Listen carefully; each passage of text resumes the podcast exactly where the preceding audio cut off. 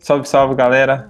Entrevista Cast não para e hoje estamos aqui com um convidado ilustríssimo aqui do Rende, nosso primeiro convidado do Rende, é Guilherme Borges, mais conhecido como Santista aí no mundo handbolístico.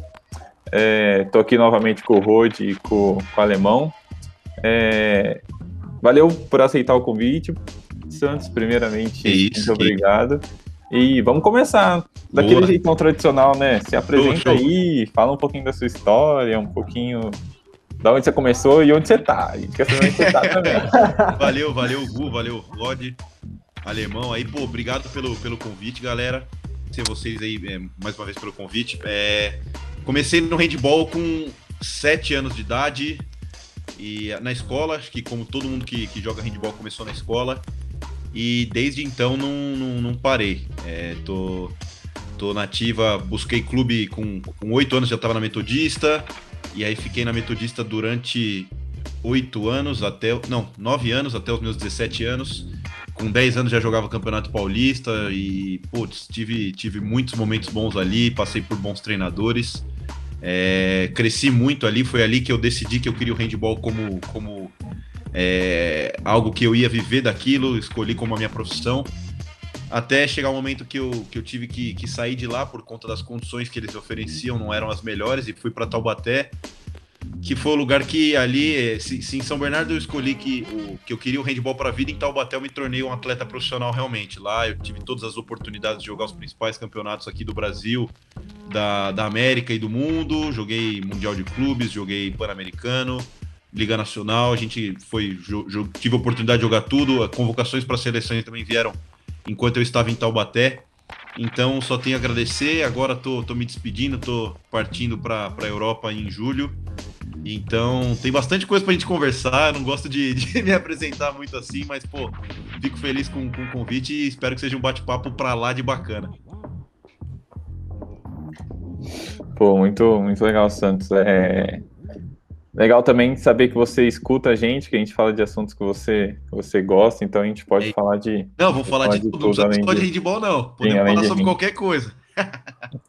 vou, vou começar fazendo uma perguntinha aqui. Eu quero saber do. Lá em Taubaté, cara, eu queria saber um pouquinho como foi para você conciliar a carreira de atleta profissional, que realmente você era um atleta profissional lá, junto com a Facu você fez jornalismo lá, e como foi para você conseguir conciliar jogos, treino, facu, TCC, toda essa, essa loucura aí? Bom, não foi nem um pouco fácil. Ah, os primeiros dois anos, sim, era, era mais tranquilo de levar na faculdade, até porque no, no meu primeiro ano em Taubaté eu não, não era, não estava lá como atleta adulto, eu estava no time juvenil, apesar de já treinar com adulto, de já jogar com eles. Eu estava mais como um atleta juvenil, jogava muito menos né, no time principal. Então, dava tempo de conciliar, não perdia tantas aulas. É, mas com, conforme o tempo foi passando e foi ficando cada vez mais difícil. Eu lembro de 2019, é, foi bem complicado. No primeiro semestre teve. Perdi já, já, já aulas por conta de jogo. É, teve também Pan-Americano Júnior com a seleção que eu fiquei 10, 15 dias fora. Teve Pan-Americano de clubes, então já comecei a perder bastante aula. E aí tem aquela, aquele esquema de, de entregar trabalho para repor falta senão não podia reprovar com falta, tinha que ter uma aprovação de, do, do, do diretor do departamento. Então era um pouco complicado, mas é, desde que eu fui para Taubaté, era uma das. Não era, não vou falar que era uma condição, mas era algo que meus pais pediram que eu fizesse, né? É, tá, manter o, o estudo, porque querendo ou não, a gente sabe que o, que o handball infelizmente aqui no Brasil não é tratado da maneira que deveria e ninguém consegue, diferentemente, por exemplo, de um futebol, fazer dinheiro e viver daquele dinheiro o resto da vida. É, claro, o futebol também, a gente, quando eu falo isso, eu falo do, do, dos times principais, né? Que a gente também sabe da dificuldade do esporte. Mas é, no handball a gente não, não, não, não consegue fazer isso, então você precisa de uma segurança, né? Você precisa de algo e aí eu encontrei no jornalismo algo que, que, que eu gosto também de fazer, trabalhar com esportes é possível, então é, é, encontrei ali e é o que eu estava falando. No, nos primeiros anos era um pouco mais fácil, depois acabou ficando um pouco mais complicado. Eu lembro do segundo semestre de 2019, eu tinha uma matéria, eu nem lembro o nome da matéria, porque eu cheguei no professor no primeiro dia de aula e falei, professor, eu vou vir nessa aula e na última antes da prova, porque depois eu vou, vou, vou perder por conta de jogos e tudo mais. E, putz, eu fui em uma aula, na primeira aula dele do ano, na última antes da prova e na prova. Então, é, o professor falou: ah, tudo bem, Guilherme, a gente vai se falando por e-mail, fiz os trabalhos tudo por e-mail. E foi assim que, que deu tudo certo. Ano passado o TCC ia deixar as coisas um pouco mais puxadas, mas por conta da pandemia a gente estava muito em casa, então isso facilitou um pouco meu, minha vida. É, mas é, é foi, foi, assim, foi meio loucura. É, claro, não é fácil, mas eu acho que, ainda mais sabendo da condição do nosso esporte e, e de tudo que a gente passa, é necessário, é, a gente tem que passar por isso. Claro, agora ainda, tô, ainda tenho 22 anos, já estou formado e agora posso tocar minha carreira com um pouco mais de tranquilidade. Voltei. É legal. Caiu aqui a internet. Boa, boa, boa. Voltei. É legal saber, saber essas coisas, ver, ver de quem tá de dentro que precisa fazer a faculdade, conciliar com a, ver a dificuldade, né? Porque com certeza é bastante.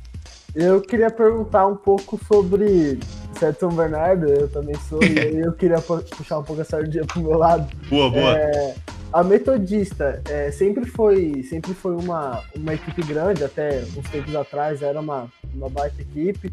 É, a estrutura de base é, é uma estrutura adequada, porque como você disse, o, o handball não é, não é muito valorizado aqui no nosso país. Eu queria saber se a estrutura de base Entendi. É, é adequada aqui pro, pro necessário, né? Pro que precisa para fazer um, um esporte minimamente bom. Bom, é, eu lembro nos, nos, primeiros anos, as categorias menores, né? A gente treinava na, na faculdade, lá na, na, Universidade Metodista. Então lá é, tinha quadra, como era até, até, os 12 anos ali, então é, é, praticamente é todo mundo criança. Então, claro, além de você tem a, a, galera que joga o Campeonato Paulista Mirim, que é o meu caso, desde os 10 anos eu tava jogando, mas você tinha a galera que tava lá meio que como vindo de projetos sociais, que tava mais para treinar, mais pelo lazer em si. Então você tinha os professores conseguiam conciliar muito bem isso e a, a própria estrutura da faculdade que eles ofereciam é, podia dividir em horários e aí se, se, se uma pessoa de, que estava lá pelo projeto social pelo lazer se destacasse conseguir para a equipe principal é, então era era algo que eles conseguiam conciliar bem. Aí para frente do infantil para frente os treinos já mudam né iam para o Baetão que é o ginásio de handball aqui de São Bernardo que, que é, putz, um dos melhores ginásios que, que você tem quando a gente fala de handball aqui no Brasil, que, putz, nem, pega, pega antigamente ninguém tinha um, um ginásio com, com tapete de borracha, só a metodista tinha, então é, isso é muito bacana, eles tinham e, e eles proporcionavam isso pra gente que era da categoria de base, então eu tô desde os 12, 13 anos jogando no, no, no, no melhor ginásio que tinha, é, com as, ele tinha bola, tinha cola, é, ofereciam tudo. A partir do cadete a gente conseguia treinar na academia. Então, questão de estrutura, claro, você, putz, olhando hoje você fala, ah, dava para melhorar isso aqui, dava para melhorar isso aqui. É, mas é, eram poucas coisas. Eles oferecem uma estrutura bem bacana de verdade. Claro, ofereciam, né? Porque desde foi 2013 para 2014 começaram os problemas financeiros. E aí a, a, Metodista, tanto que hoje nem existe, né? Por conta da, da, dos problemas, né? Hoje a parceria com a Unip, estão falando que vão voltar esse time esse ano para jogar Campeonato Paulista e Liga Nacional. Eu espero que, que volte, porque a gente já está com, com, com, cada vez menos equipes no, no, no handball e, e pelo menos ter uma equipe que a cidade em si é tradicional ia ser muito importante. Mas em questão de estrutura de base eu não tive nenhum problema. Os caras me deram tudo que eu precisava. É, cheguei em acampamentos de seleção por conta da, das estruturas ali e sem contar nos treinadores. Passei na mão de bons treinadores é, que estavam na, na, na, fase ali de, de aprendizado, conseguiam me passar as melhores coisas e fizeram com que eu me tornasse o atleta que eu sou hoje. E eu posso falar que não é só o meu caso, né? Porque eu vejo muita gente que passou comigo na, na Metodista chegando nas equipes adultas. É, claro, alguns não seguem no, dentro do handball, mas todos chegam ao adulto e conseguem compreender o jogo de uma maneira bem legal. Então, acho que a, tudo isso que a metodista passa, claro, além, além da estrutura, o, os profissionais que estavam ali passavam um faziam um trabalho excepcional com, com, com todo mundo. Cara, e como handball? Por que handball? Assim, porque mano, é país Pô. do futebol, é todo molequinho, acho que sonha é, pra, quer ser jogador e aí handball, assim, é, tipo, é bem diferente. Não, é total, total. Esse é o que muita gente pergunta porque o handball a gente pô, vê na Olimpíada, a galera vê na Olimpíada e olhe lá. Uhum. É, mas por, é o que eu falei, eu, eu, estudei aqui no Abaco, em São Bernardo, E eu não sei o motivo, não sei explicar o porquê, mas o campeonato interno da escola é de handball. Então, dos 7 aos 10 anos, o único campeonato que tem na escola para molecada jogar e para os pais irem assistir é o de handball. Então, a gente passava, tipo assim, fazia. Claro, passava por todos os esportes, mas chegava faltando dois, três meses para os campeonatos, eles dividiam os times, a gente treinava os times e era um campeonato que tinha. E aí, putz, eu lembro da primeira aula de handball que eu tive, eu falei, caraca, mano, eu consigo arremessar forte, putz, com 7 anos de idade. Falei, ah, pô, legal, gosto, gostei disso aqui. Aí, o primeiro jogo que eu joguei, putz, pô, joguei legalzinho e tal. Aí o professor veio falar com a minha mãe e falou: Ó, oh, ele tem potencial, pô, se você puder procurar um clube para ele, colocar ele numa iniciação, ia ser bem bacana por conta, por conta disso, porque, pô, acho que ele pode destacar. E acabou sendo isso, não tem um motivo exato, é só por conta. Eu encontrei o esporte muito cedo por conta da escola que eu estudava. Nossa, bem mano, diferente. É total, mano, total diferente. Eu estudava no Abaco também, mano. Eu lembro exatamente disso tudo que você falou, velho. Foi passando um filme na cabeça mano, dele. Sim, velho, exatamente. O de criancinha. exatamente, não foi, ele foi crescendo. Foi. Não tem motivo nenhum. É só porque tem o campeonato de handball. Não sei porquê. Puta, que engraçado, mano. Nossa, assim, do... Os caras dividiam dividir os times assim e vai jogar. E, é isso mesmo, é isso mesmo, é isso mesmo. Ia pra educação física todo feliz que ia jogar, porque, pô, juntava a galera, e era muito louco. Hora, Nossa, que da hora, mano. Da hora. É, e Santos, como foi para você se adaptar lá em Taubaté? Você chegou lá no juvenil, né? Aí, tipo, sei que você. Não sei, acho que você ficava lá na casinha também, sim, né? Sim, sim. Aí casa. depois, tipo, depois que você vai pro adulto, você foi pro, pro AP, depois tudo fica um pouco mais fácil. Mas como sim. foi esse início? Tipo, ter que sair de casa, sair perto dos pais, ir pra lá, ficar na casinha, dividir a casa com outros moleques que você não conhece. Sim. Eu sei que lá era uma resenha do caramba, tipo, mano, o cara lá é muito firmeza. Mas como que foi? Conta pra gente. Pô, cara, esse foi, foi um processo bem legal, bem bacana. Eu aprendi muito nesse, nesse, nesse ano de 2017. É, meus pais sempre me ofereceram a, tudo, tudo que podia, as melhores coisas, tá ligado? Então, eu nunca tive nenhuma necessidade, eles sempre me deram, pô, sempre tive a melhor educação, tudo, sempre tive tudo. E eu sei de, de, desses privilégios que eu tive. E ao mesmo tempo, eu fui para um lugar que era todo mundo igual e eu estava indo morar com pessoas que, cara, não, não vieram da mesma realidade que a minha, não tiveram os mesmos privilégios que eu tive e passavam por momentos completamente diferentes. Alguns já tinham saído de casa até mais cedo e eu estava saindo de casa um pouco mais tarde, mas era algo muito novo para mim. Eu lembro de da, da, das duas primeiras semanas serem mais complicadas, de eu olhar e caraca, mano, será que é isso mesmo que eu quero? É, já não tô com meus pais, eu tenho que me virar, e entrava no quarto, começava a chorar e falava: Caraca, mano, será que é isso mesmo? Pô, você tem que se virar lá, fazer comida, é, ajudar com limpeza da casa, conviver com, com sete, oito pessoas. A gente chegava a viver. Pô, a gente, é, no, no, primeiro ano, a gente morava em sete, oito, no máximo nove, mas chegou em momentos ali que a gente passou, putz, tinha 12, 13 na casa e ficava ali, tá ligado? Ah, vou dormir na sala, dorme aí, mano. Ah, vai dormir mais um colchão num quarto tal. Pô, coloca aí, é todo mundo bem-vindo. E, tipo, é, é, muito louco você parar pra se adaptar, olhar e falar: caraca, mano, eu saí totalmente do meu casulo e fui pra um, pra um bagulho totalmente novo. E foi muito bacana, só me agregou coisas, porque, pô, é, tenho, levo essas amizades desse, desse ano até hoje. É, muitos voltaram agora para Taubaté e a gente divide quadra novamente. E mesmo quem não tá, mesmo quem já voltou para casa e largou o handball, são pessoas que eu troco mensagem praticamente toda. Se eu não falo todo dia, mas toda semana a gente está se conversando no, no, grupo, ou até mesmo no, no, no, privado, a gente conversa individualmente. Então é, é muito louco parar para olhar aquele ano e ver o tanto que eu aprendi. E, claro, a, além de crescer dentro do esporte estando ali é, em Taubaté, eu olho por essa experiência que eu tive e eu cresci como pessoa, como homem. Cara, eu sou uma pessoa completamente diferente é, depois dessa, dessa experiência que eu tive ali mudou mudou todo o conceito que eu tinha sobre mundo, sobre, sobre praticamente tudo. Eu putz, achava que o mundo era de um jeito, e aí você sai e fala, puta, o mundo não é assim não, mano. É, é muito mais difícil, tem as dificuldades da vida e, e aí você tem que se adaptar, dançar conforme a música. E é, é bem legal e só me ajudou como, como pessoa e como atleta.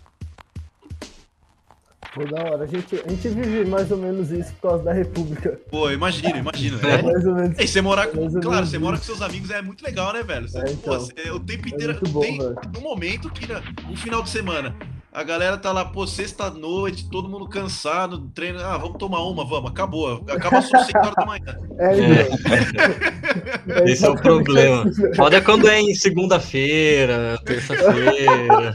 Não, a gente quando chegava de jogo, puta, duas, três horas da manhã, ficava conversando, não sei o que, os caras, puta, e agora? Pô, todo mundo dormindo no ônibus, chegando lá na casa com sono. Vamos dormir? Ah, não, vamos no barzinho da esquina lá, mano, comprar cerveja.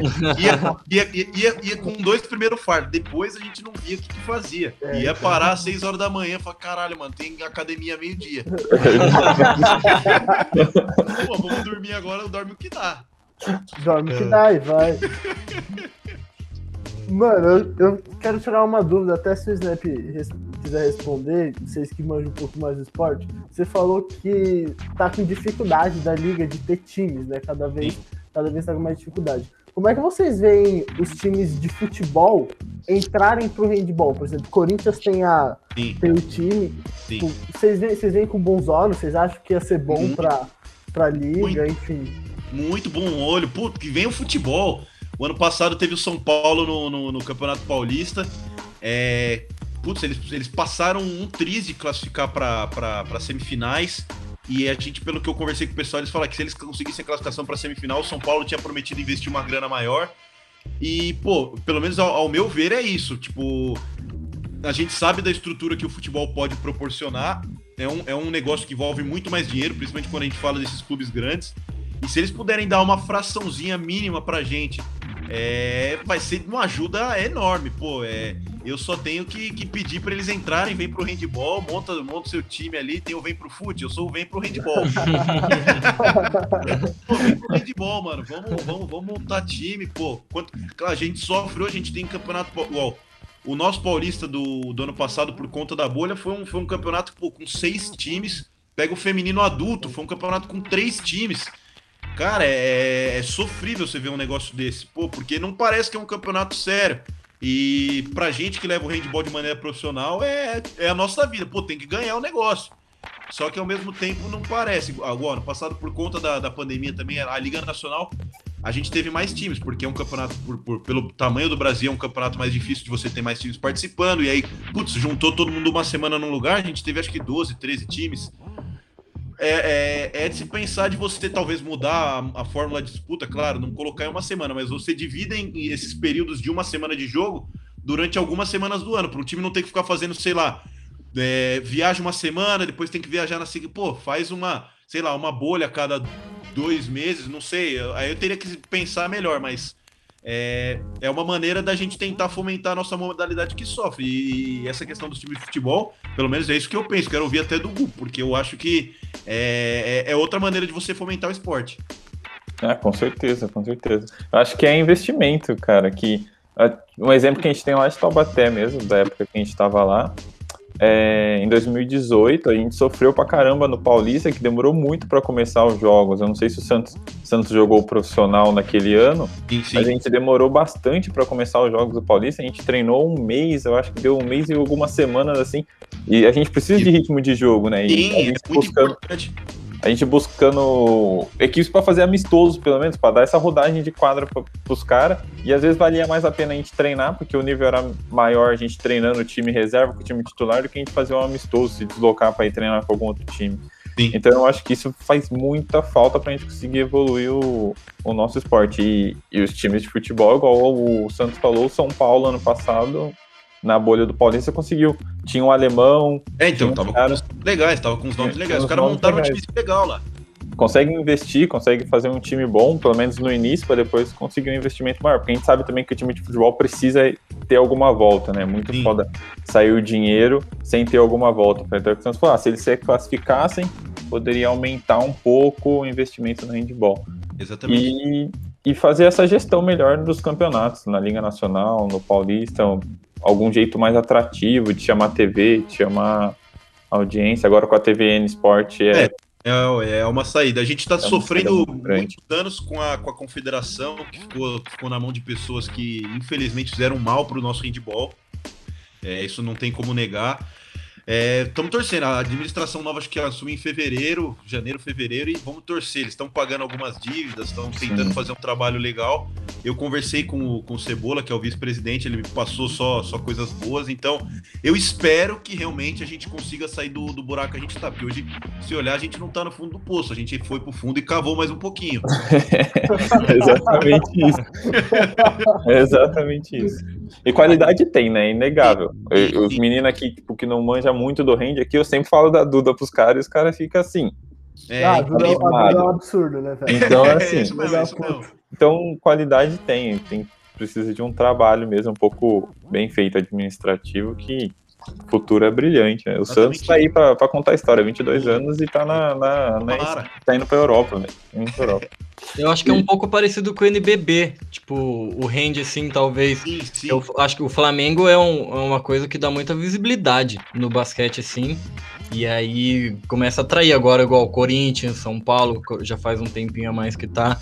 E aí, tipo, o rende acho vai um pouco na mesma pegada. É alguma investimento um pouquinho maior que aparecer, porque o NBB também começou do nada, assim, É isso zero. que eu ia falar, cara. Acho que é o melhor. E aí, e é uma coisa, um, tipo, um baita exemplo para se seguir. E vem muito cara de fora ainda para jogar aqui. É, o modelo do NBB é absurdo. É, pô, surgiu 2008, 2009, eu não lembro a data direito, mas, pô, os caras montaram um negócio que hoje, pô, passa em jogo na TV aberta, TV fechada. É. E ESPN, querendo ou não, é, é, é, principal... é, absurdo, é absurdo, é absurdo. O negócio que eles, o, o jeito que eles montaram aquilo ali é, é outro nível. E, Santos, vamos falar um pouquinho agora, quero saber da sua experiência no Mundial, cara. No Mundial adulto, nesse último Mundial aí. Não sei se ah, vocês não sabem, não sei se a galera sabe, mas o Santos foi convocado para o último Mundial adulto de 2021 agora. Só que ele pegou Covid lá ele não jogou, ficou. Ficou sacanagem, velho. Ficou confinado lá. Nossa, Acompanhei os Santos nos stories lá. Quantos dias você ficou confinado? Hoje, foi, hoje, é, hoje eu dou risada. Foram 23 dias testando positivo, Nossa. fazendo PCR todo dia. Nossa, Pô, PCR é horrível. Loucura, cara. É loucura, loucura. Eu não pensava que ia passar isso. É... Pô, quando veio a convocação, eu entrei, a, a, liga acabou dia 20 por conta de. ia ter a final na, da, da Liga Nacional, não teve a final por conta de Covid no meio da bolha. Que, pô, a gente não tá. Ah, dá pra explicar, né? Mas é, isso é outro papo ainda.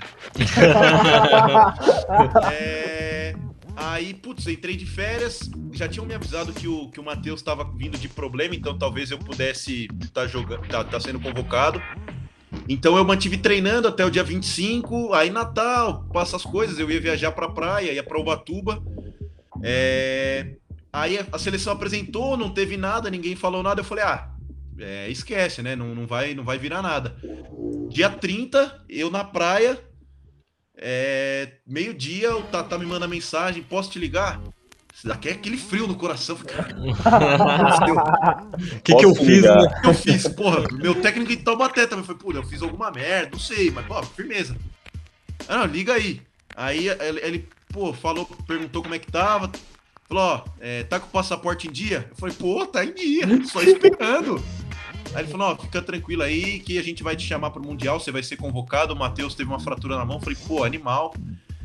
Fui, isso dia 30, fui para lá dia 3, cara, foi uma correria, voltei da praia, é, busquei meu uniforme em São José, lá na RT, uh, daí fui para fui fazer o PCR no aeroporto. Eu fiquei mais tempo no aeroporto no dia que eu fui fazer o PCR do que no dia que eu fui pegar o voo. Fiquei quatro horas e meia no, no, no aeroporto para fazer o PCR. Nossa. Porque é aquele que sai no. O resultado sai em quatro horas.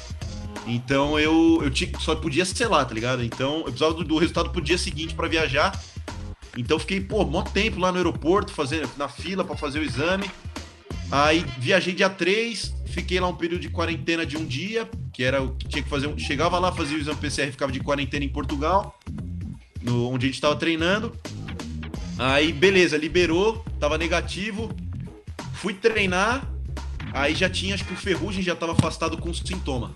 Aí falei, puta, mano, só falta. E não deu outra. A hora que os caras testaram. Eu lembro até. A cena foi muito. Mano, é, não sai da minha cabeça. O, eu na, na, na, salinha da fisioterapia fazendo avaliação com o Dani, que era o físio, e o Claudião tava lá também. E aí, pô, a salinha pequena, nós três só. eu só vejo o, o Tatá vindo de, de longe gritando: Dani, Claudião, estão aí? Tamo, não sei o quê. Aí o Tatá fala: Santos, volta pro quarto. Eu falei: fodeu, mano. Aí voltei pro quarto.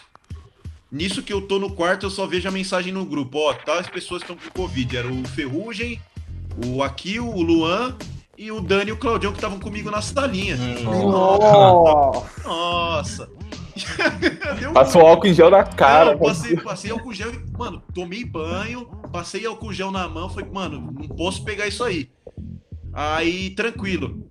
É, fica, é, nisso, nisso que deu positivo, era uma, era uma sexta-feira.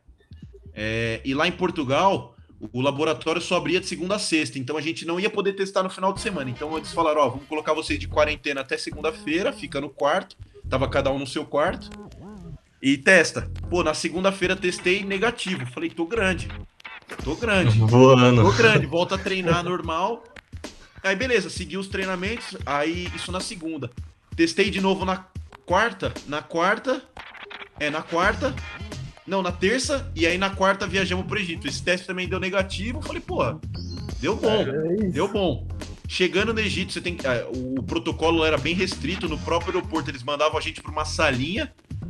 Uma salinha, era um espaço, era um, é tipo um galpão, um dos galpão, um galpãozão enorme do aeroporto, separado só pra galera do Mundial. E aí ia lá, fazia o exame. Dois, era dois, dois exames com cotonete. Um era teste rápido, outro era PCR. É, aí beleza, fiz o teste e tal, vai pro hotel, isolado. Aí fala, me liberaram pra sair do quarto. Falou, ó, seu teste, é, seu teste rápido deu negativo, tá tranquilo. Pô, tô grande, pô. é, Dia seguinte estreia contra Espanha, pô, feliz.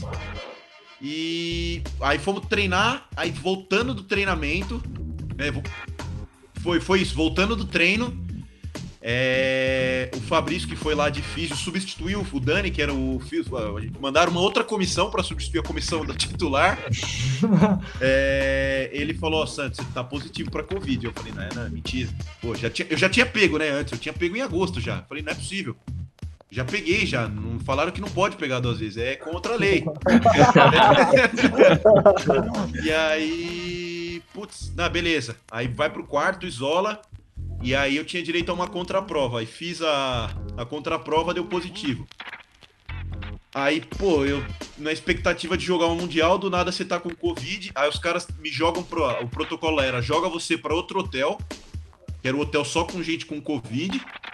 E aí, enquanto, né, nesse meio do caminho, fui pro hospital, né? Fazer os exames normais pra ver se tinha algum problema no coração, é, se estava dando alguma alteração no pulmão, é, mais pra ver se teve algum problema mais sério. Eu não tive nada, tanto que o único sintoma que eu tive foi é, a perda de olfato. E fiquei lá, fiquei 23 dias lá. A, a, tava preso junto com o Borges, aí a gente conversando pelo WhatsApp, a gente falava, pô, é, a gente volta pro main round, volta pro main round, a gente vai estar tá aí, vamos estar tá jogando. Aí começou o main round, a gente falava, pô, vamos voltar embora mais cedo para casa. Aí o Brasil voltou, o Mundial não acabou, falou, pelo menos a gente volta até o final do Mundial. Aí o Mundial acabou, a gente era pra. E ficamos lá. Aí o Mundial acabou no, no, no, no domingo, dia 31. É, domingo, dia 31. E o teste negativo veio só na sexta, dia 5, que eu não tenho como esquecer, era meu aniversário, pô, foi só alegria, comemorei pra caramba. É, pedimos, conseguimos um cara pra trazer cerveja escondido lá pra gente. conseguimos tomar uma lá, pô, comemorar, ver um McDonald's pra gente lá. Pô, então foi, foi, foi uma loucura. Eu achei que, pô, eu saí do, do, do, do tipo, vou realizar o sonho da minha vida, estrear na seleção principal, jogando o Mundial, pra chorar todo dia no quarto falando quando que eu vou sair do Egito. Caralho, velho, que bosta, mano. Nossa, bosta. Eu, te- eu, vi uma, eu vi o Borges falando também que pra ele foi essa mesma fita. Ele queria sair de lá, velho. É isso mesmo, a gente só lá. queria sair de lá. Eu ligava pra minha mãe e falava, mãe, mano, eu quero sair. Da... A gente cogitava tudo igual. É, Tentamos, conversamos igual. A gente, os testes eles iam no quarto fazer os testes, né? Então era o protocolo do hotel e da IHF. Então a gente tinha que seguir aquilo ali. Só que passa, igual, o que a galera fala, ó, passa 14 dias, você já não transmite mais. E a gente falou, pô, cara, se eu não tô transmitindo mais, como é que tá dando positivo? Pode ser vírus morto. Aí você vai começar a olhar na internet. Ah, tal pessoa testou 90 dias seguidos positivo para Covid, era vírus morto. Aí você fala, cara, se eu for essa pessoa, vou ficar com 90 dias? e aí, cara, teve uma reunião do Bruno Souza, que, pô, um dos maiores, o maior atleta, ao meu ver, do handball masculino na história. Ele trabalha, ele é secretário do esporte de alto rendimento.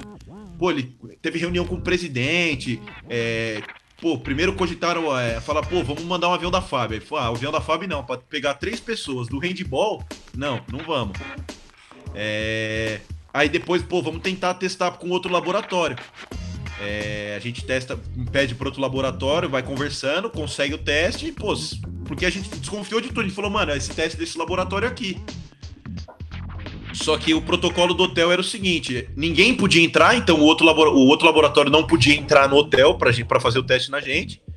E se a gente saísse do hotel, a gente não podia, não podia voltar depois pro, pro hotel. A gente ia ficar por conta da CBHB lá no, no Egito e da Embaixada Brasileira. Então a gente não tinha nenhuma opção, era aceitar o que tinha e abraçar aquilo, torcendo pro teste negativo logo. E, você, e comer arroz vocês... com arroz. É arroz com. Não, isso aí nem fala. Foi o dia. Porque minha marmita ela veio. É, veio, uma, veio uma marmitinha de arroz e outra marmitinha com legumes e a mistura. Pô, um dia minha marmitinha veio arroz com arroz. Eu falei, pô, vou ligar na recepção lá. Firmeza. Aí liga na recepção. Aí o inglês, o, o sotaque do árabe falando inglês, cara, mano, não dá. Não, Habib, e putz, tentando, e eu, cara, não, eu só preciso de eu preciso de meat, meat, carne. Não, não sei o que, cara, preciso de carne. Uma hora ele entendeu. Aí bateu um cara no quarto e falou: É isso que você precisa? Eu falei: Ah, obrigado, cara. É só isso que eu queria. Eu só queria meu prato de carne. Velho. Foi loucura, loucura total, cara. Loucura, Hoje eu dou mano. risada, mas ali eu sofri, foi um momento que eu sofri bastante. Nossa, imagino, velho. E, mano, deixa eu te perguntar. Como é que é. Qual que é o segredo de Taubaté, mano? É a água? qual que é o segredo daquilo ali? Porque, mano, vocês ganham tudo, velho. É, a gente é, é um projeto consolidado. Igual eu, é, quando eu fui para lá, eu sabia da história do time. E tanto que eu cheguei em 2017, eu falei, puta, dei azar aqui, porque eu, eu subi realmente pro time adulto e não saí mais. Nas finais do Paulista, era, era esquema de Final Four, então teve a semifinal e a final. A semifinal, o Toco, que, pô, um, um cara que fez história por lá, machucou, quebrou a mão. Aí o Final Four era em Santo André, aqui do lado de casa. Eu no final de semana em São Bernardo, tranquilo com meus pais, só, só, só recebo uma ligação. Santos, consegue vir aqui pro hotel amanhã de manhã? Consigo, mano. Pô, eu vou correndo. Eu vou tranquilo. Aí fui pro hotel, treinamos, jogamos no sábado, perdemos pro Pinheiros. Isso a gente já tinha perdido o Pan-Americano. Aí beleza, mantivemos treinando tal. Final da Liga Nacional, Final Four de novo, aqui em São Bernardo, no, do Baetão final contra o Pinheiros, prorrogação, não sei o que, perdemos. Eu falei, cara, eu cheguei aqui no time, perdeu tudo, tava ganhando tudo até antes, pô. Aí 2018, 2019 a gente, pô, é, mudou, mudou bastante coisa e a gente teve. Teve. 2018 fomos, campeão paulista, campeão do PAN. É, melhor colocação de Taubaté na história do Super Globo, quinto lugar. É, 2019 fomos, conseguimos uma tão, mano, do, desejada tríplice coroa, que é o que a gente mais falava, ganhar os três títulos é, aqui no ano.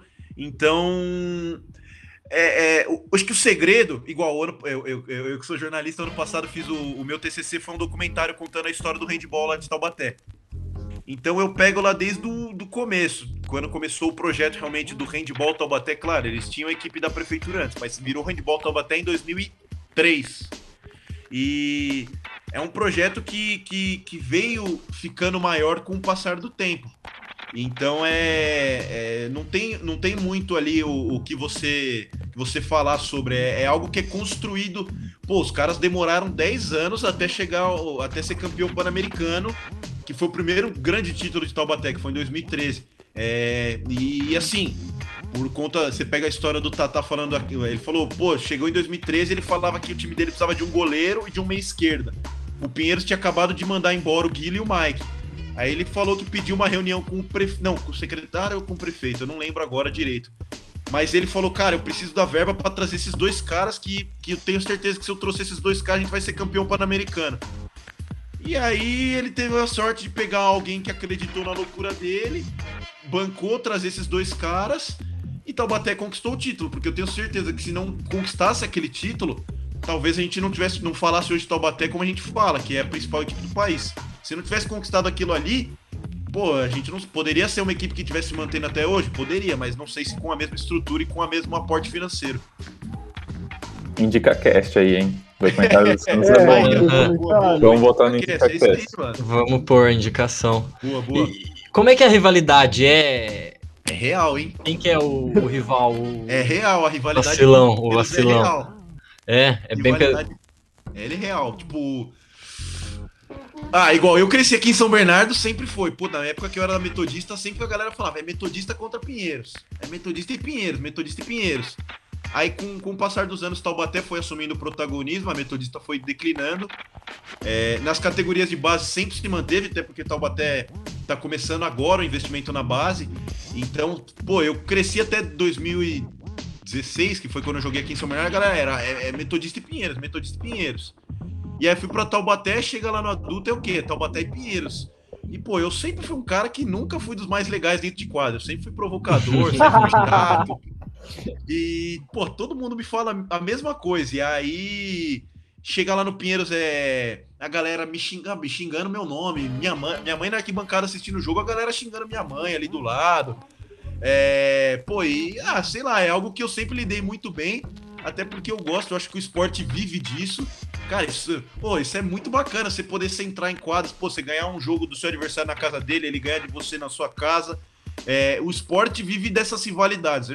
Pô, hoje se, por exemplo, o Taubaté acaba, o Pinheiros acaba e, pô, a outra equipe vai ganhar tudo que vier pela frente. Cara, qual que é a graça disso? Ah, pô, quem é do, o time do Pinheiro, o time de Taubaté, talvez até ache graça, mas não os atletas, tá ligado? Os atletas vão falar, pô, o que, que eu tô fazendo aqui? Não vou jogar sem rival, sem uma. Pô, os jogos contra o Pinheiro são os mais legais que tem. Eu, eu, eu entro em quadra hoje pra jogar contra os caras, pô, é a gente se batendo, se provocando o jogo inteiro eu na orelha de um, os outros também falando, a galera gosta, a galera que gosta de provocar mais fica falando um na orelha do outro. E, pô, é, é isso que vive esporte. Pô, 2019, eu lembro até hoje. Na final da liga lá no Pinheiros, a gente ganhou o primeiro jogo de quatro gols. Aí na volta a gente fazendo um jogo pau, o Vini saiu machucado com, uma fratura no, no dedo. E a gente, eu, eu jogando o jogo inteiro, e eu só. Aí eu fui expulso. Puta, faltando 15 minutos. Pô, um contra-ataque eu peguei. Pô, foi sem querer, mas ficou feio. Pô, acertei a cara do maluco, caiu no chão. Foi, pô, velho, foi mal, desculpa. E sa... eu, eu, eu, puta, eu saindo da quadra, cara, veio uma galera grudar na grade assim, e, pô, olhar para mim e falar, eu sou, mano, me xingando de tudo que podia. E eu, pô, eu sou chato, mano. Eu olhei pra eles e falei, mano, nossa, comecei a mostrar dedo, fazer e-mail, transmissão no Sport TV. E a, eu lembro até hoje que eu conversei com o Bruno Souza, ele falou, pô, na hora da transmissão eu comentei que você tá fazendo errado, não sei o que. Eu falei, ah, mano, foi mal, eu sou assim, isso aqui eu não ia deixar barato, não. E aí sentei ali do lado da, do, do pessoal de Taubaté que tava assistindo o jogo. E a galera, não, calma aí, mano, respira, não sei o que, toma uma água.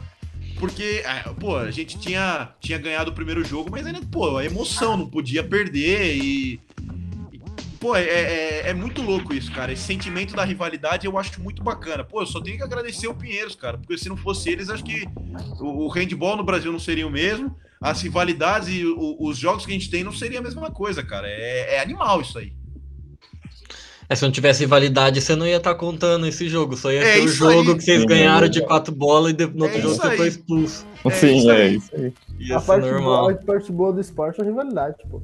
Não, ah. total, total. Rivalidade é bom demais. É bom demais. Qualquer coisa que você pode pô, zoar seu amigo, provocar não sei quem, cara, isso é muito bom. Uhum. É, e sempre teve, né, o, vários jogadores que saíram do Pinheiros foram pro Taubaté, Taubaté e Pinheiros. E, cara, os caras defendem a camiseta dos dois clubes iguaizinhos, porque onde você tá, você vai comprar a ideia do clube e você vai querer ganhar do outro time, porque você sabe do jeito que é o outro lado também de quadra. Claro, você sabe claro. que no outro lado também tem um puta de um time, você vai querer ganhar deles porque é uma rivalidade muito grande. Não, hoje eu falo com mais profissionalismo, né? Hoje eu falo, hoje eu sou realmente um atleta profissional, mas pô, se pega eu não precisa nem ir muito longe. Um, dois anos atrás, eu já falei, pô, Pinheiros nunca não, mano. Eu não quero não. Eu sou, pô, é loucura, eu quero, pô, bater nos caras, xingar eles e ganhar dos caras. Era isso que eu pensava, mas, pô, não é nem um pouco isso, tá ligado? É. é eu sei que, pô, se, vou pra fora agora, se na hora de voltar for uma, algo melhor para mim ir para lá, não vou ter nenhum problema com isso, mas é, isso é muito legal. Essa questão da rivalidade, cara, é, é animal. E você saber que é, é, dentro de quadro. Isso eu tento ressaltar toda vez que eu tô jogando. E, e, a hora que eu saio, eu vou falar. Se eu, se eu te provoquei dentro do jogo, eu vou falar com você depois do jogo, pedir desculpa e falar, ah, mano, foi mal. É, se funcionou e você saiu do jogo, desculpa. Mas é, é, é, algo que eu tento fazer. Dentro de quadro é uma, é uma artimanha que eu tenho que eu acho que funciona, pô. Já, já tive caso de, de ver cara assim errando coisas seguidas e eu, pô, vou continuar na orelha dele, que vai funcionar. Ah, não, é... o jogo é outra coisa, pô. Sim. Catimba, né? Catimbeira. Catimba, total, total, galera. Catimba. É argentino, pô, é Libertadores. É. Aprendeu com os argentinos, né? Ô Santos, deixa eu perguntar. É, quando você estava lá em Taubaté, eu lembro que eu fui para lá em 2018, fiquei lá 2018, 2019 até a metade. Hum. E eu lembro que em 2018 você não participou do PAN, né? Sim. Foi isso. Aí eu lembro que você foi pro Mundial. Que, que você acha que foi? Tipo, eu lembro que você treinava muito e defensivamente você melhorou muito nesse período do PAN até o Mundial. O que, que você acha que foi um, um start assim para você e que você começou a evoluir não parou. Depois daquele puck, eu lembro que você não jogou, você começou a evoluir muito nos treinos defensivamente, começou a atacar também, melhorou batendo 7 metros, começou a bater 7 metros muito bem. O que, que você acha que foi o start assim que deu? Porque depois que você entrou no time, você não saiu mais, né? Pô, valeu, Gu. Mano, é. Foi uma loucura esse ano, porque eu lembro de, de 2018 e conversar com o Tatar e falou: oh, você vai brigar com a vaga pro PAN com Escócia. E eu falei, cara, eu preciso treinar. Porque, querendo ou não, ele, na, na minha cabeça ele tava na minha frente. E eu achei que eu tinha feito um, um, Eu achei que eu tinha treinado bem, eu achei que eu tava bem. Só que chegava nos jogos eu não jogava. Ah, claro, ele, o Scott também jogava pouco, mas eu falei, caraca, eu não jogo, não sei o que, e aí? E. Mas eu ainda na minha cabeça, cara, eu vou continuar treinando e eu vou pro PAN. E a hora que eu fui cortado, cara, foi uma tristeza que eu falei, mano. Eu, eu, eu, graças a Deus, cara, nunca fui cortado de nada. Essa foi a única vez que eu fui cortado de um campeonato grande. E não é nem um pouco legal essa situação de você ser cortado e você falar, caralho, mano, eu tinha capacidade de estar lá e não tô lá. Por quê? Ah, não sei explicar, firmeza. Vou treinar. Se eu tava treinando muito antes, eu tenho que treinar dobrado. Eu não tava treinando muito, acho que é isso. E eu lembro de, de conversar com o Dimas, com o Dedé, que eram pessoas que estavam mais próximos de mim no, no time júnior. E eu falava, ah, pode esperar que eu vou treinar. E evoluir. Pô, é, foi um ano de, de, de evolução enorme para mim. Pô, lembro até hoje, o jogo que marcou para mim, que foi até antes do Mundial, foi a. Foi a final do, do segundo turno do Paulista. É, a gente ia jogar contra o Pinheiros mais uma vez. E aí entrou. O Pinheiro estava com, com a facilidade ali no nosso segundo homem. Pô, o Leozinho fez dois, um contra um, passou do mate. Aí ele tirou o mate, colocou o Escócia para fazer uma troca. E o Escócia também não parou ele. Ele falou: Santos, vai você. Eu falei: firmeza, mano. É, vou eu e, pô, eu lembro até hoje, primeira bola que o Leozinho veio não passou. Aí ele veio a segunda, não passou. Eu falei, pô, eu tô grande aqui. E aí ele fez, ele achou um passe no pivô, brigamos ali, mas o pivô fez o gol. Aí a hora que eu voltei pra troca, ele, Pô, moleque, fica assim, você vai pô, continuar jogando. Eu falei, é isso então, mano. Eu, eu, claro, além dos treinamentos, que é muito importante, é, eu acho que a oportunidade em um jogo grande ajuda demais. E naquele jogo eu entrei muito confiante. No vestiário, que eu não lembro até hoje, o. A gente tava, não sei porquê, em 2018 a gente tava com alguns problemas no 7 metros, né? Tinha a galera que tava errando, que eram geralmente os cobradores. Nessa final do Paulista aí o Tata virou, falou, ó, alemão, você bate o primeiro e Santos, você bate o segundo. E eu, caralho, mano, eu vou bater 7 metros então, contra na final do Paulista, adulto. Contra o Marcão, um dos maiores goleiros da história do handball. Falei, firmeza, mano. Vamos, vamos fazer isso aí. Isso, claro, isso é, pode não parecer, mas mesmo não tendo sido nos 7 metros ali na hora, você entra em quadra mais confiante. É, é, uma, é, é o treinador te passar confiança de que ele acredita em você. E eu acredito muito nisso. É, eu sei que, que é difícil você dar essa oportunidade no Brasil, porque aqui, querendo ou não, a gente tem jogo contra o Pinheiros de grande. As outras equipes é mais tranquilo para Taubaté. Então, no jogo contra o Pinheiros, ele vai colocar quem tá melhor. E, pô, se na, no momento, na, na, na, visão dele não tava bem nos treinamentos, pô, eu, eu não tava bem. E quando essa oportunidade surgiu, é questão de estar tá preparado tudo mais. E eu tive a minha chance, pô, fui bem. E aí, depois disso aí, não mudou mais nada. Era todo jogo ali contra o Pinheiros, pô, precisava de alguma troca ali para alguém defender no segundo homem, era eu que ia. Ah, precisa de alguém para quebrar um galho ali para fazer um pivô, o terceiro ali, pô, vai, vai o Santos. Então, é, claro, além dos treinamentos, essa questão da confiança de ter um jogo grande contra uma equipe grande é, e você ir bem, não tem nesse tanto que depois no final o alemão errou uns 7 metros, eu bati, fiz o gol, foi, mano, é isso, velho. Vamos, vamos ganhar essa porra aqui que não vai ter pros caras, não, tá ligado? É, se eu tiver em quadro, eu vou dificultar muito para eles. E aí chegou até o, o, o, Mundial, que foi a mesma coisa. Pô, o Tatá, uma hora ali no, no, no Claro, no Mundial eu também, eu, no 7 metros, na hora que eu fui, eu perdi, mas o Tataco foi a mesma coisa do vestiário. Falou, nossa, que bate. mas aí eu pô, perdi os 7 metros. Era no, no, no Rainer Vetter, lá um dos melhores goleiros do, do mundo. Perdi, mas igual, aí na defesa, pô, ele precisava, ah, vamos fazer um 5-1 mais alto. Santos, eu sei que vai marcar de 5 firmeza, velho. Eu vou marcar ali e joguei, pô, eu, o jogo que eu mais joguei no Mundial 2018 foi o jogo que a gente perdeu, que foi contra o Fush Berlim, mano, uma equipe europeia, um, um jogo que eu sempre quis jogar. Eu lembro de sair do jogo chorando. Falei, cara, mano, a gente perdeu. E o Vala virou para mim, pô, o Vala, uma das maiores referências que eu tive, porque além de tudo que o cara significa pro handball, ele estudou aqui, ele estudou, mesma coisa, era aqui de São Bernardo, estudou no Abaco. É, eu vi ele jogando desde pequeno, então é um cara que eu sempre sonhei estar junto e, e a gente pôde dividir quadra durante um tempo. Ele falou, cara, o que, que você tá chorando? Falei, pô, a gente perdeu, eu joguei mal, acho que eu fiz dois gols, mas eu, em cinco arremessos, pô, é um aproveitamento ruim. Mas ele, cara, você jogou contra o Berlim, uma equipe europeia, um time que joga campeonato alemão, tá sempre brigando para estar tá no top 4, top 5. Aí a gente é um time do Brasil, que quando tem jogo bom é uma vez por mês. Cara, você não tem que reclamar, não. Você tem que tá, agradecer por estar tá aí e pelas oportunidades que você tá tendo. Você tá jogando bem. E aí, cara, é, é a loucura você pensar isso, porque é uma fala que tem um, tem um, tem um fundo de verdade. Pô, é, os níveis são, são muito diferentes. E ver isso de perto, claro, é, eu acho que é isso que, que me fez escolher o esporte, porque eu não quero perder de ninguém. Eu posso jogar contra quem for. O cara é. Pô, eu vou jogar, sou o Barcelona, eu sou o King de Piracicaba, vou jogar contra o Barcelona. Pô, eu quero ganhar, mano. Não, não, não tem não tem essa de, pô, eles são mais. Ah, eu quero ganhar. E, e ver isso, cara, isso, isso é, é o que me faz gostar do esporte. E tem essa questão da evolução, cara. Foi, foi um processo muito louco que eu passei e tenho certeza que, que aquela chancezinha que eu tive num jogo de entrar e de mostrar o que eu sabia, pô, foi essencial. Da hora. Da hora. E, Santos, qual que é. Como é que é a sensação de jogar um Mundial, velho?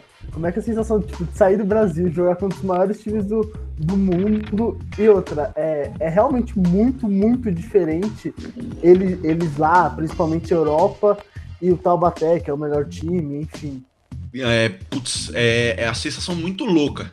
Eu tive o prazer de jogar dois mundiais de base, Mundial do Egito agora fui para lá, mas não joguei. É, e joguei dois mundiais de clubes também. E, cara, é muito diferente, é muito diferente. Eu posso falar desse Mundial de Clubes que a gente jogou contra o Berlim. A gente entrou no. Vest... A estratégia era, pô, a gente vai marcar o nosso 6-0 tradicional, vamos manter o jogo parelho.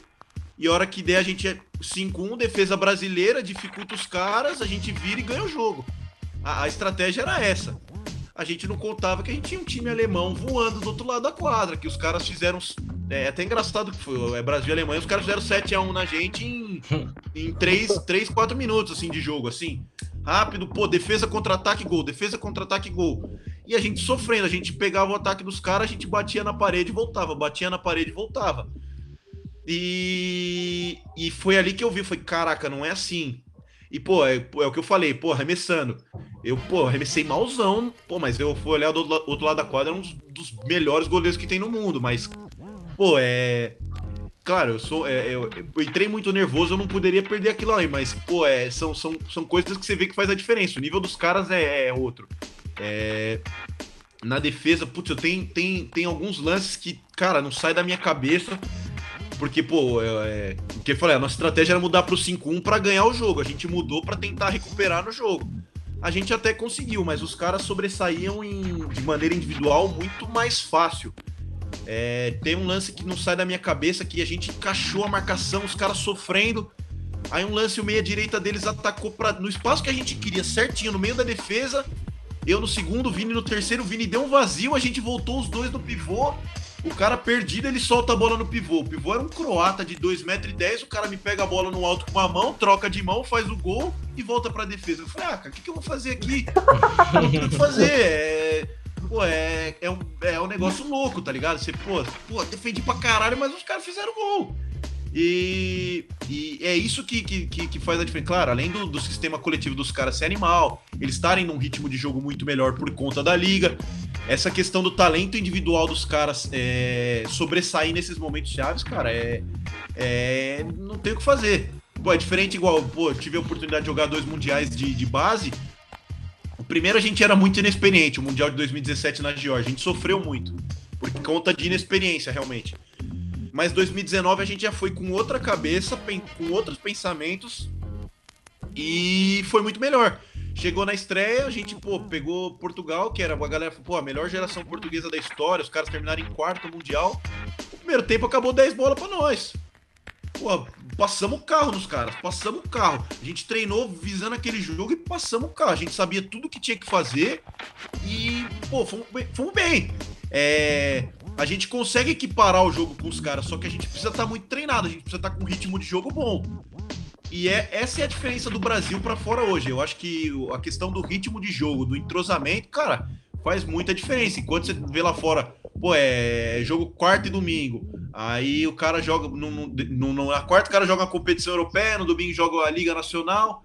Aí quando, quando tem as pausas de seleções, as seleções dos caras se juntam para treinar, diferente da nossa.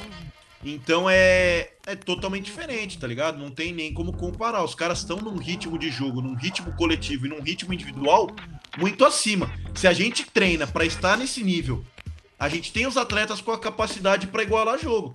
A gente igualou jogo nesse Mundial Júnior, como eu falei, com todo mundo. A gente perdeu. O jogo que a gente perdeu demais para um europeu foi para a Suécia, que foi na disputa de, de 11 lugar, que a gente já estava eliminado. A gente entrou com dois desfalques: o Pacheco, que era o nosso central, que era o, é o destaque do nosso time, o Cirilo, que era nosso meia esquerda titular, e a gente perdeu de cinco gols aos outros caras. Então, pô, não é que a gente tá muito atrás dos caras.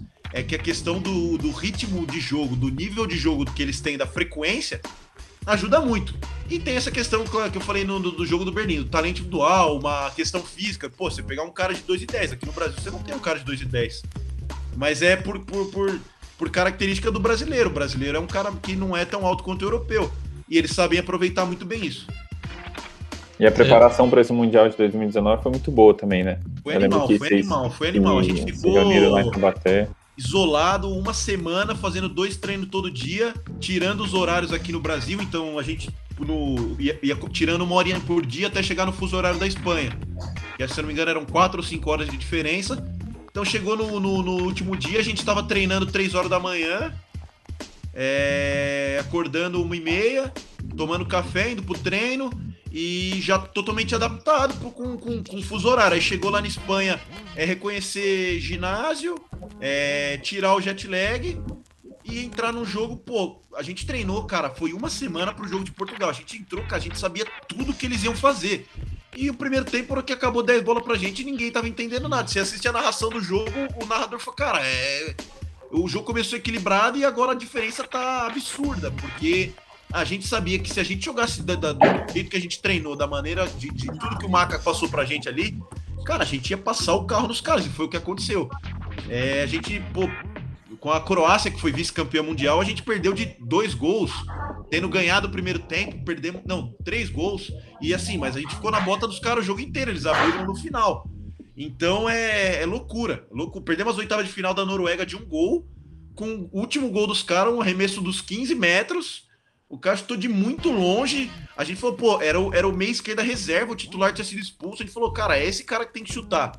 Chutou o cara que a gente queria. A diferença é que ele fez o gol de muito longe, tirando da barreira. De, pô, o cara deu um arremesso a 120 km por hora. E você já jogou contra muito cara pica? Pô, tive, tive essa oportunidade. De fora.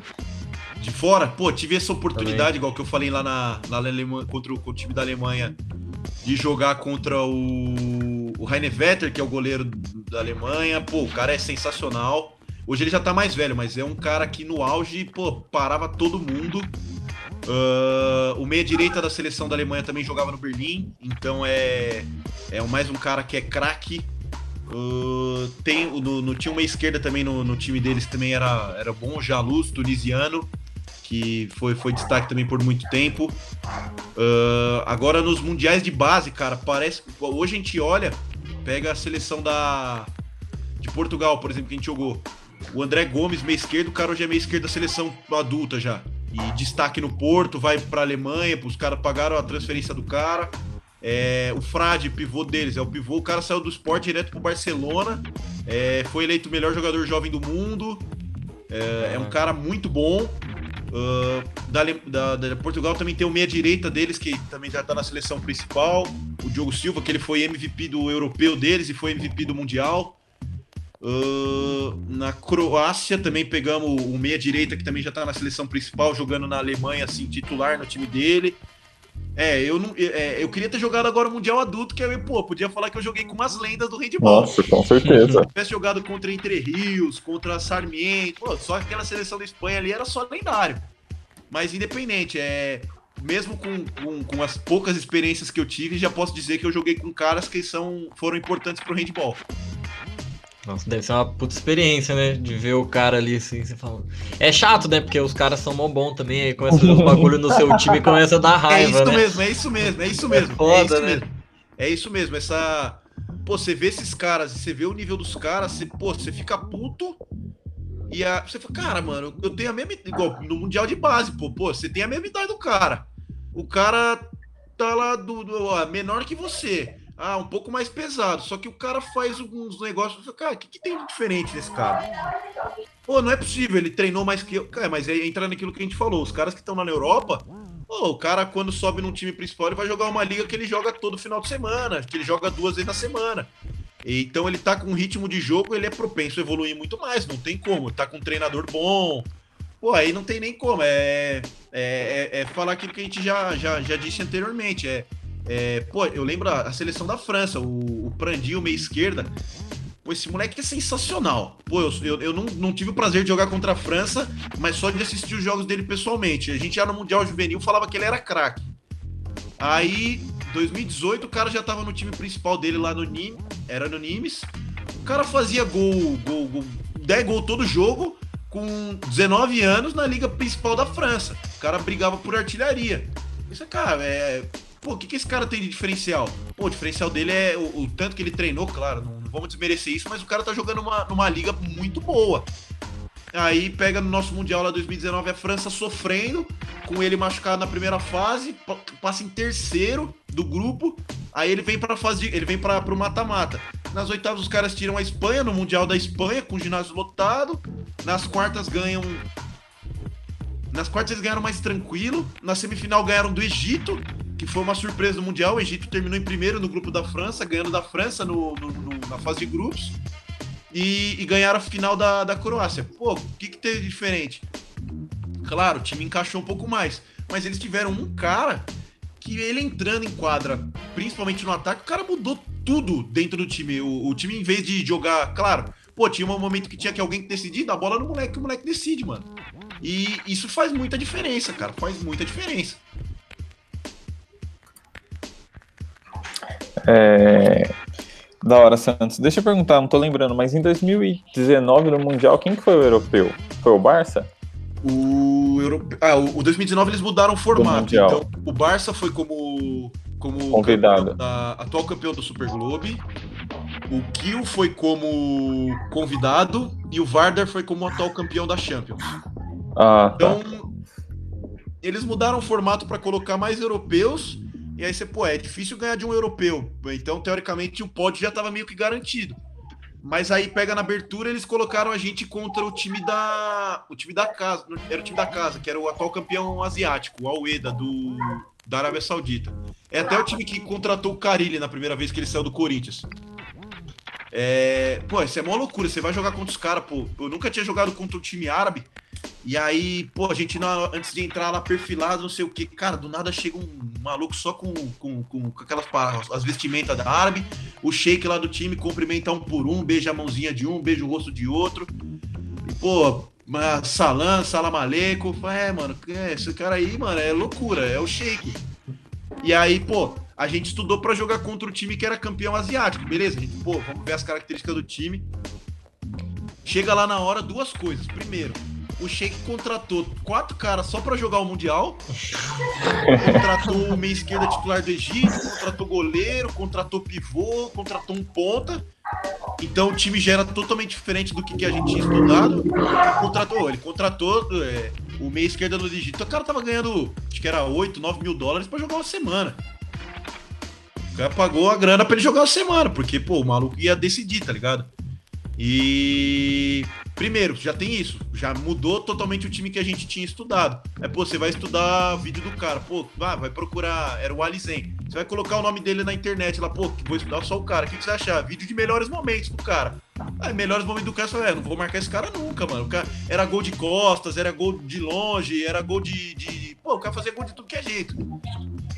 E aí, a outra coisa que, que aconteceu foi que a gente chegou no, lá na Arábia Saudita, em, em Daman, era na segunda ou na terça, não lembro a data, mas a gente chegou um dia antes do jogo.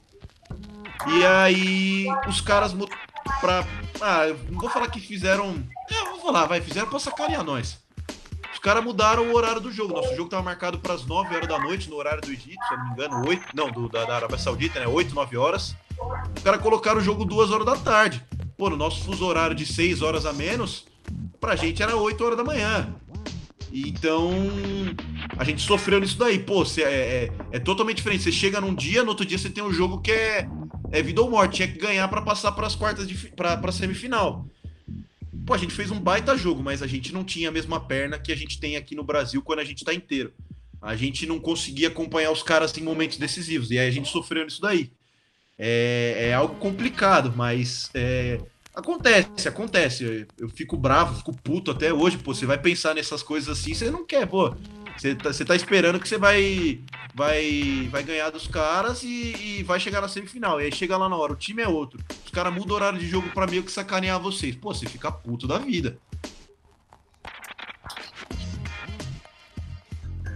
Tem a catimba de fora do campo também, né? É, então, é isso é, isso é, pô, é, é quem, quem organiza, quem paga, quem, quem dá a grana, é dita regra, mano. Os caras pagaram, sediaram o Mundial, caras ditaram a regra, pede pra mudar o horário do jogo.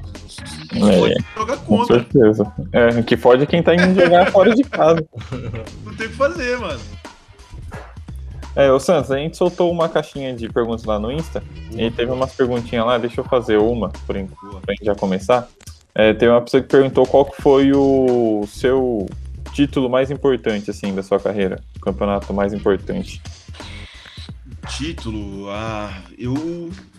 Pô, eu ganhei bastante coisa, ainda bem. Mas se eu tiver que escolher um, um, um título, eu acho que eu vou escolher a, a Liga de 2019, que foi a única liga que eu ganhei.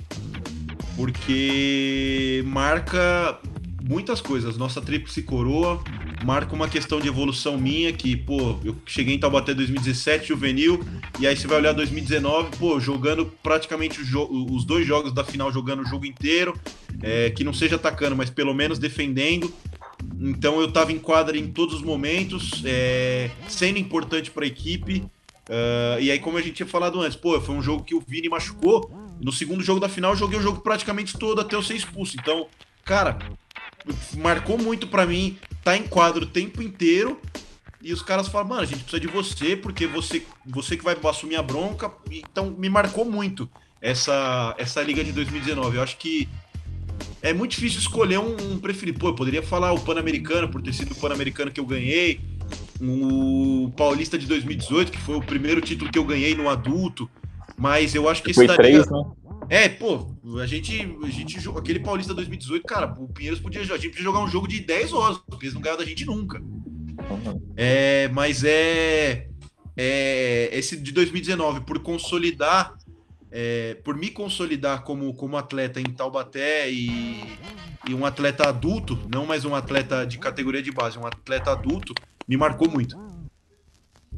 Da hora. É, e Santos, você prefere atacar ou defender? Ah, esse, esse, esse, é legal, esse é legal. Pô, a, maioria da galera fala atacar, porque, pô, vai fazer gol, não sei o quê. eu sou o contrário, cara, porque defender foi o que me deu umas, minhas oportunidades na carreira. Eu sempre me destaquei é, ali e das chances que eu tive, pô, para a seleção principal, quando eu fui convocado agora, é, era, era destaque conta de defesa. Na seleção, nas seleções de base eu já fazia um pouco mais os dois, mas eu entrava em muitos momentos só para defender. É, em Taubaté, quando eu assumi uma função de importância no time, foi por conta de defesa. Então eu sabia que era aquilo que eu tinha de, de bom e eu tinha que aprimorar isso. E aí eu peguei gosto, peguei gosto. É, pô, hoje eu falo que defender é muito mais legal. Pô, primeiro que você pode dar porrada, tá liberado. E e outra que, pô, você. A, a, sensação de você impedir um gol, de você roubar a bola no momento decisivo, você ajudar seu time, você poder vibrar, cara, é, é muito legal. Pô, os momentos ali que você rouba uma bola, que você faz uma parada importante, você vibra e sai gol no contra-ataque, ou pô, a gente rouba a bola e a bola fica com a gente. Cara, isso é muito legal. Eu acho que pô, é, é realmente tesão, mano. Tesão. Fazer o gol é tesão, mas defender é do caralho, mano. Defender é do caralho. É, eu também, eu também prefiro defender. Eu jogo aqui na. Jogava, né? Antes da pandemia, no time da faculdade. Tudo, né?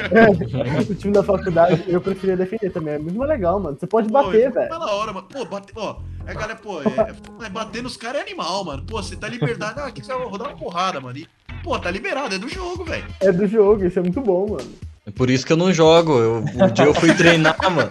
Eu fui treinar um dia lá assim, o cara veio, botou a mão no meu peito, eu já fiquei roxo os dois dias. Eu falei, ah, esse negócio aqui não é pra mim, não. Tá louco. É, muita gente fala isso aí mesmo, velho. Mas, pô, esse é animal, cara. Se poder dar umas porradas é muito louco. Mas é da hora, eu acompanho eles lá. Eu acho da hora assistir. Legal. Lá, é legal ver a briga de fora, lá de dentro eu deixo os que gostam se matar, mano. Da hora. E pergunta do Fantástico aí, ô Ale. Ah, cara, esse assunto é delicado, me deixa estressado o que fizeram com o Santos. Tem, tem, mais um torcedor do Santos aqui? Sim, Não, raríssimo. que agora, agora eu tô sofrendo, cara. Tô sofrendo, tá difícil pra gente, velho. Ô, eu tava tão feliz no começo, rolanizado, tudo mais. Eu, cortaram, pum, cortaram minha alegria. Você tá Pô, feliz? É, Santista feliz? Não pode. Tchau. Contra o São Lourenço o da ida. Oh, nossa! Cara, eu, que que foi? esse jogo eu falei, mano, é, é campeão da Libertadores. É, é, eu, Ninguém foi. Segura. Eu fiquei também empolgadaço. Eu falei, nossa, agora vai. É, foi sim. Impressionante. Foi, foi. É, o Paulista sabia, não. O Paulista já tava largando, mas, pô. Ah, cara. Aí, pô, fiquei louco. Não, fiquei louco. Fiquei louco. E agora tá difícil. Não, o pior foi o jogo de, de terça agora contra o Boca. Eu tô morando com o Santi, o argentino, na em Taubaté. Pô, o cara é torcedor do Boca. Acabou comigo. Nossa! Nossa, mano. Cara, comigo, Sinta-se abraçado, velho. Sinta-se abraçado, mano. Que tristeza. Foi osso, velho. Foi osso, foi osso. Nossa, mano. Que tristeza. Foi foda. Mas a ah, Santista é isso, não tem paz, não, não tem o que fazer. Não, não, não, tava muito mal acostumado, velho. Tava, tava, tava, Não, ano passado só de ter chegado naquela final da Libertadores ali, que isso? Ah, não, eu, eu falei bizarro, bizarro. Desacreditado, total. Não. Se o futebol fosse justo, o Santos tinha ganhado. Ah, sim. Aí, o Cuca... É ah, não, nem vamos falar do outro cara também. nem vamos falar, velho. Ah, só coisa triste. Senão eu vou ficar louco aqui. É, vou, Pô, vou, vou quebrar, mano. Essa vou quebrar final tudo. da Libertadores, o que que eu... Ó, eu, tava, eu tava preso lá no Egito, cara, buscando canal de assistir. Não tinha canal pra assistir. E eu assisti o jogo, ligação. minha mãe pegou o tripé que eu tenho que fazer minhas gravações, colocou o celular dela no tripé e assisti pelo FaceTime, mano. Nossa! que sofrimento, mano. Tô sofrendo, cara. Eu no celularzinho aqui acompanhando, falei, não é possível, cara, não é possível, a gente tem que ganhar esse jogo e não, e não faz gol e não faz gol. Puta jogo merda, puta jogo puta merda. Jogo bosta. Puta jogo merda. E aí o. Eu não sei quem foi pior ali, o, o Pará ou o Cuca. Eu, eu, eu, me perco ali nesses Nossa, foi um combo, foi um combo. foi um não, combo. o pior de tudo isso foi que você fez tudo isso pra assistir um gol do Breno Lopes. Pô, mas isso o é pior. É triste, mano. Isso, isso que é muito triste. O pior é que eu tava. Nossa, de eu fiquei muito bravo. Eu tava. Eu já tinha bebido alta já antes, depois então porque eu fiquei com raiva, nem se fala. Aí, a hora que acabou o jogo, eu falei assim, mano, podia tomar gol de qualquer jogador, menos o Felipe Melo. O Felipe Melo também é que Nossa, tava machucado. Não, não Aí eu falei, mano, podia tomar gol de qualquer um, mas do Breno Lopes, velho, juro por Deus, eu queria morrer, velho. Nossa, que raiva. Na hora que saiu o gol, os caras. Aí tinha o canal lá principal lá de esporte lá do, do Egito, aí os caras colocaram no, no, no, no, canal principal lá final do jogo. Eu falei, não é possível que esses caras vão colocar só agora pra eu ver também na telona o gol. HD no Lopes. Não é possível, eu não quero ver esse gol, já sai daqui. E aí, pô, eu, eu vou falar que eu, eu, desliguei ali na hora, falei, não, deixa aqui, eu vou ficar. Mãe, nem fala comigo. Não, tchau, tchau. Vou, vou, ver aqui nessa tela aqui. Acabou, desliguei a TV, o que viu de mensagem, a galera, perdeu, não sei o quê. Mano, eu tô preso no Egito. Ter um pouquinho de empatia. Pô, já tô fudido aqui, você quer piorar, né? Pra quê? O Santos conseguiu piorar, velho. Você vai querer piorar mais ainda. Tá maluco. Tá louco, Nossa, assunto proibido. É, não, falar, falar, de futebol aqui, eu acho que só o Snap vai ficar feliz. É. Eu acho melhor a gente nem. É, mas o, é, vamos o falar sempre tem prazo de validade, né? É impressionante. Não tem como. Minha, minha, minha felicidade tem prazo de validade. Dar mais um mêsinho aí, acabou, velho. é. Sim, Santos, vamos falar da atualidade então agora. Conta boa, pra boa. gente aí um pouquinho como que foi essa proposta que veio aí da Espanha, do Ader... Ademar, Ademar. Ademar. Ademar. Ademar Leon lá, como que foi essa, essa, última semana sua aí, que deve estar tá sendo uma loucura. Foi. Ah, já tá uma loucura faz um tempo. Pô, faz. Ó, foi. Faz, deve fazer mais, um, mais ou menos um mês. É, o Alice, que ele é ainda atleta e ele é, o, ele, ele, ele é responsável na Five Company lá pelo handball, que é o pessoal que cuida, cuida da minha carreira. É, ele falou: Ó, oh, Santos, tem, tô, tô, tô vendo aqui com um time. Espanhol, bom. Pô, da hora. Quem? Ele, Benidorm. Porra, firmeza. De boa. Isso não era terça. Aí na quinta ele, ó, tem mais um interessado, Leon. Porra, beleza. Aí o sábado foi a loucura total. Sábado, mano, Benidorm mandou o contrato. Aí ele falou, ó, Benidorm mandou o contrato. Vamos esperar porque Leon é um lugar melhor, porque é um, é um time que o treinador é melhor. Ah, não, não que seja melhor, mas é um cara de muito mais nome dentro do handball, é um cara que gosta de trabalhar com jovem, então, pô, entra muito no que eu quero. Eu ouço todo mundo falar muito bem dele, então é um lugar que eu, porra, tinha o desejo de ir. E ele falou: ó, vamos esperar para assinar ali. Beleza. E aí no sábado à noite ele vem e falou: ó, o Benfica também tá, talvez esteja interessado em você. Aí eu falei: caralho, velho, porra.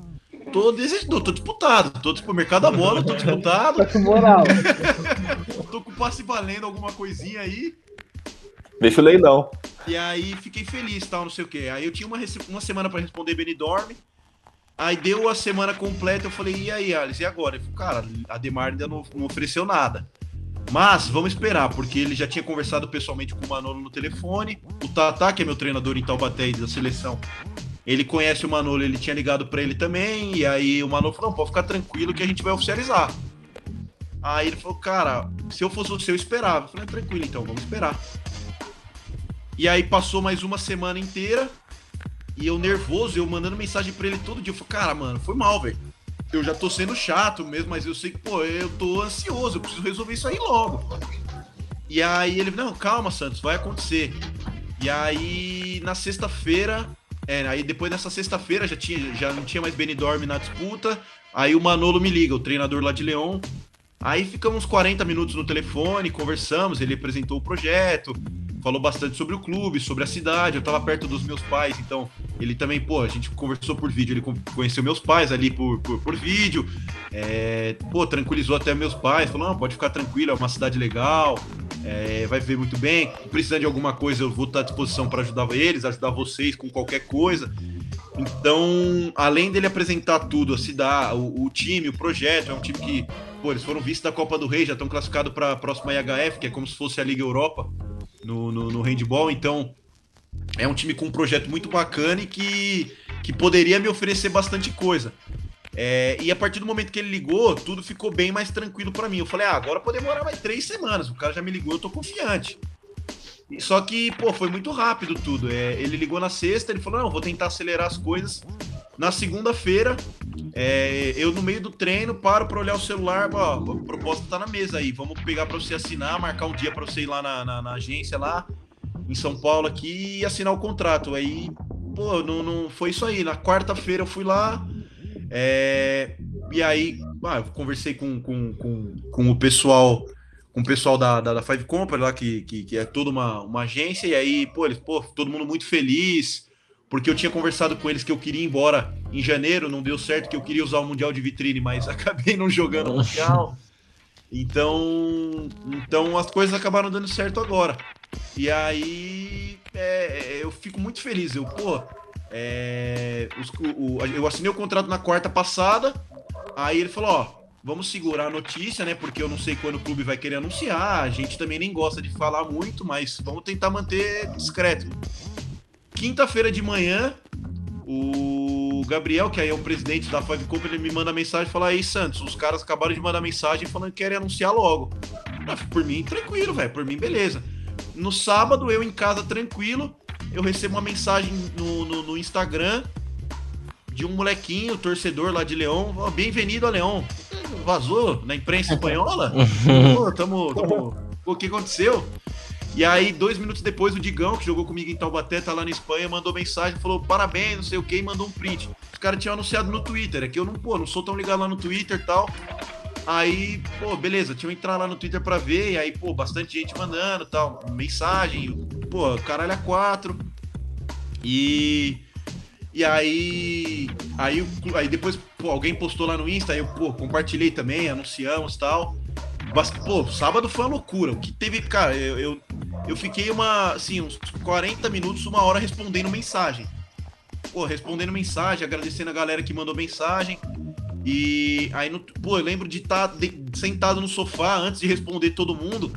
E aí eu vi que um jornalista do Marca retweetou. Aí eu falei, caralho, mano, pô, o Marca, legal, bacana. Deixa eu entrar no site deles. Pô, vai que tem alguma coisa, né? Pô, e a hora que eu vi, eu tava no Marca, mano. Eu falei, que isso, velho? no Marca, mano. Pô, pô, eu entro no site pra ver os bagulho do Cristiano Ronaldo, do Messi, as notícias lá na época de Real Madrid e Barcelona. Pô, e hoje eu tô lá. falei, caralho, cara, eu não tô, pô, não tava nem esperando isso daí. E aí foi a loucura total. Pô, em casa a gente muito feliz. Aí peguei a notícia, mandei pra minha mãe. Pô, caraca, mano, você tá importante. Foi, é, pô, acho que eu tô um pouquinho. e, e, e, pô, foi, foi só alegria. É, pô, essa semana também foi loucura, porque aí eu voltei para Taubaté, a gente voltou alguns treinamentos lá em, em academia. É, então eu tava lá de, de, de, de, boa e, pô, eu lembro, pô, foi. Teve uns dois, três dias na semana é, receberam mensagem de, de, de, de, jornalista lá de Leão, os caras, oh, é, pode ele amarte, não sei o que, queria ir. Pô, o espanhol meu eu arranho, mas eu, pô, sou mal menos, bem mal menos ali no espanhol, não sei falar. E os caras, pô, pode, pode conversar, não sei o que. Eu falo, ah, tranquilo, eu não sou bom, mas a gente se vira. E, pô, conversando com os três, quatro jornalistas, hoje saiu uma matéria no Clarim, amanhã sai mais uma lá no. No no, no, jornal da cidade, o cara falou, até, vou te mandar lá, pô, vai, pelo que eu entendi, vai ser capa. Não sei se vai ser capa ou não, mas ele falou, não, te mandar depois. E aí te manda o link, te manda uma foto do jornal. Falei, pô, obrigado, não sei o quê. Então, cara, tá sendo agora uma loucura total. O clube anunciou no Instagram ontem. É, pô, a galera seguindo, os torcedores mandando mensagem. Só disso aí você vê que é totalmente diferente do Brasil. Os caras têm, pô, uma torcida organizada lá, que os caras mandaram mensagem. Tem a, tem, tem os próprios torcedores que, pô, a galera vem e manda mensagem para você. Então, é muito legal isso. Cara, essa é. Eu, eu nem tô lá e eu já consigo sentir um pouco da diferença é, Brasil, Espanha, Brasil Europa, no, no, no, geral, em quesito handball. E como é que tá a expectativa pra ir? Pô, tô ansiosaço, cara. Se eles falam assim, Santos, quer ir agora? Mano? Pô, só dá passagem que eu vou, velho. Eu, eu, eu, me viro aí, não sei, pô. Eu queria ir agora. É, é para julho, para a próxima temporada. Final de julho, os treinos começam primeiro de agosto. É, então, pô, por mim eu ia agora. É, mas não dá, né? Porque, pô, a temporada tem ainda mais 5, 6 jogos para acabar. A desse ano. Então é, é esperar. Mas, cara, é, eu tô. Pô, já tô. Vou assistir jogo dos caras, pô, quero estudar, tentar ver o que, o que eles já fazem, para tentar ter uma noção é, tentar entender um pouco a mentalidade do time. Converso com, com o Manolo algumas vezes, ele manda, manda mensagem. Ele mandou mensagem, eles perderam para o Esca. Ele mandou mensagem falou: a gente tá com um problema no meio da defesa, você vai ser bem importante na próxima temporada. Pô, eu quero estar tá aí para ajudar. preciso, se eu pudesse ir aí agora, eu tava aí.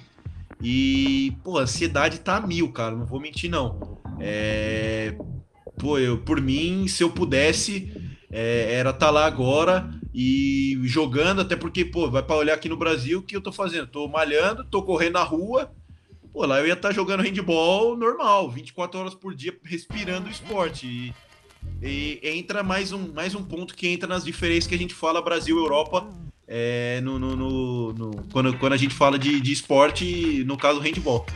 Tá, Bo Santos, parabéns mais uma vez, mano. Feliz demais, velho. Feliz demais. Tô animal, mano. Animal. Animal demais. Né? Na hora que eu vi a notícia, assim, a gente já tinha conversado de fazer uma entrevista. É, isso mesmo, cara. Isso na mesmo. hora que eu vi a notícia, eu falei, nossa, é louco, o Santos não vai nem falar com a gente. Deve estar com mensagem, deve estar estrelar, estrelar, O cara estrelou agora, mas, mano, feliz demais, de verdade. E, tipo, mano, ali na Espanha, o handball, pelo menos pra mim, que assisto bastante, sim, os jogos têm níveis muito, muito bons, velho. Tem o Barcelona, quem sabe que é um patamar um pouco acima mas todos os outros times, eu falo bastante com o Digão que tá lá, ele fala, cara, o que eu tô evoluindo aqui no meu jogo particularmente é absurdo, né? Eu sou um outro jogador e muito bom saber que você vai para lá também. É, então, eu fico é, é, feliz. Era, se eu tivesse que escolher um país para ir de cara, seria a Espanha.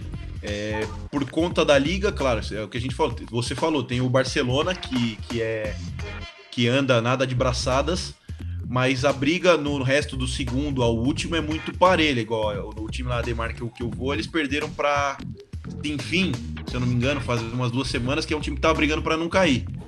Então é, é muito parelho e fora que a escola espanhola é muito tradicional. Pô, você pega os principais clubes, as principais seleções do mundo, são comandados por espanhóis.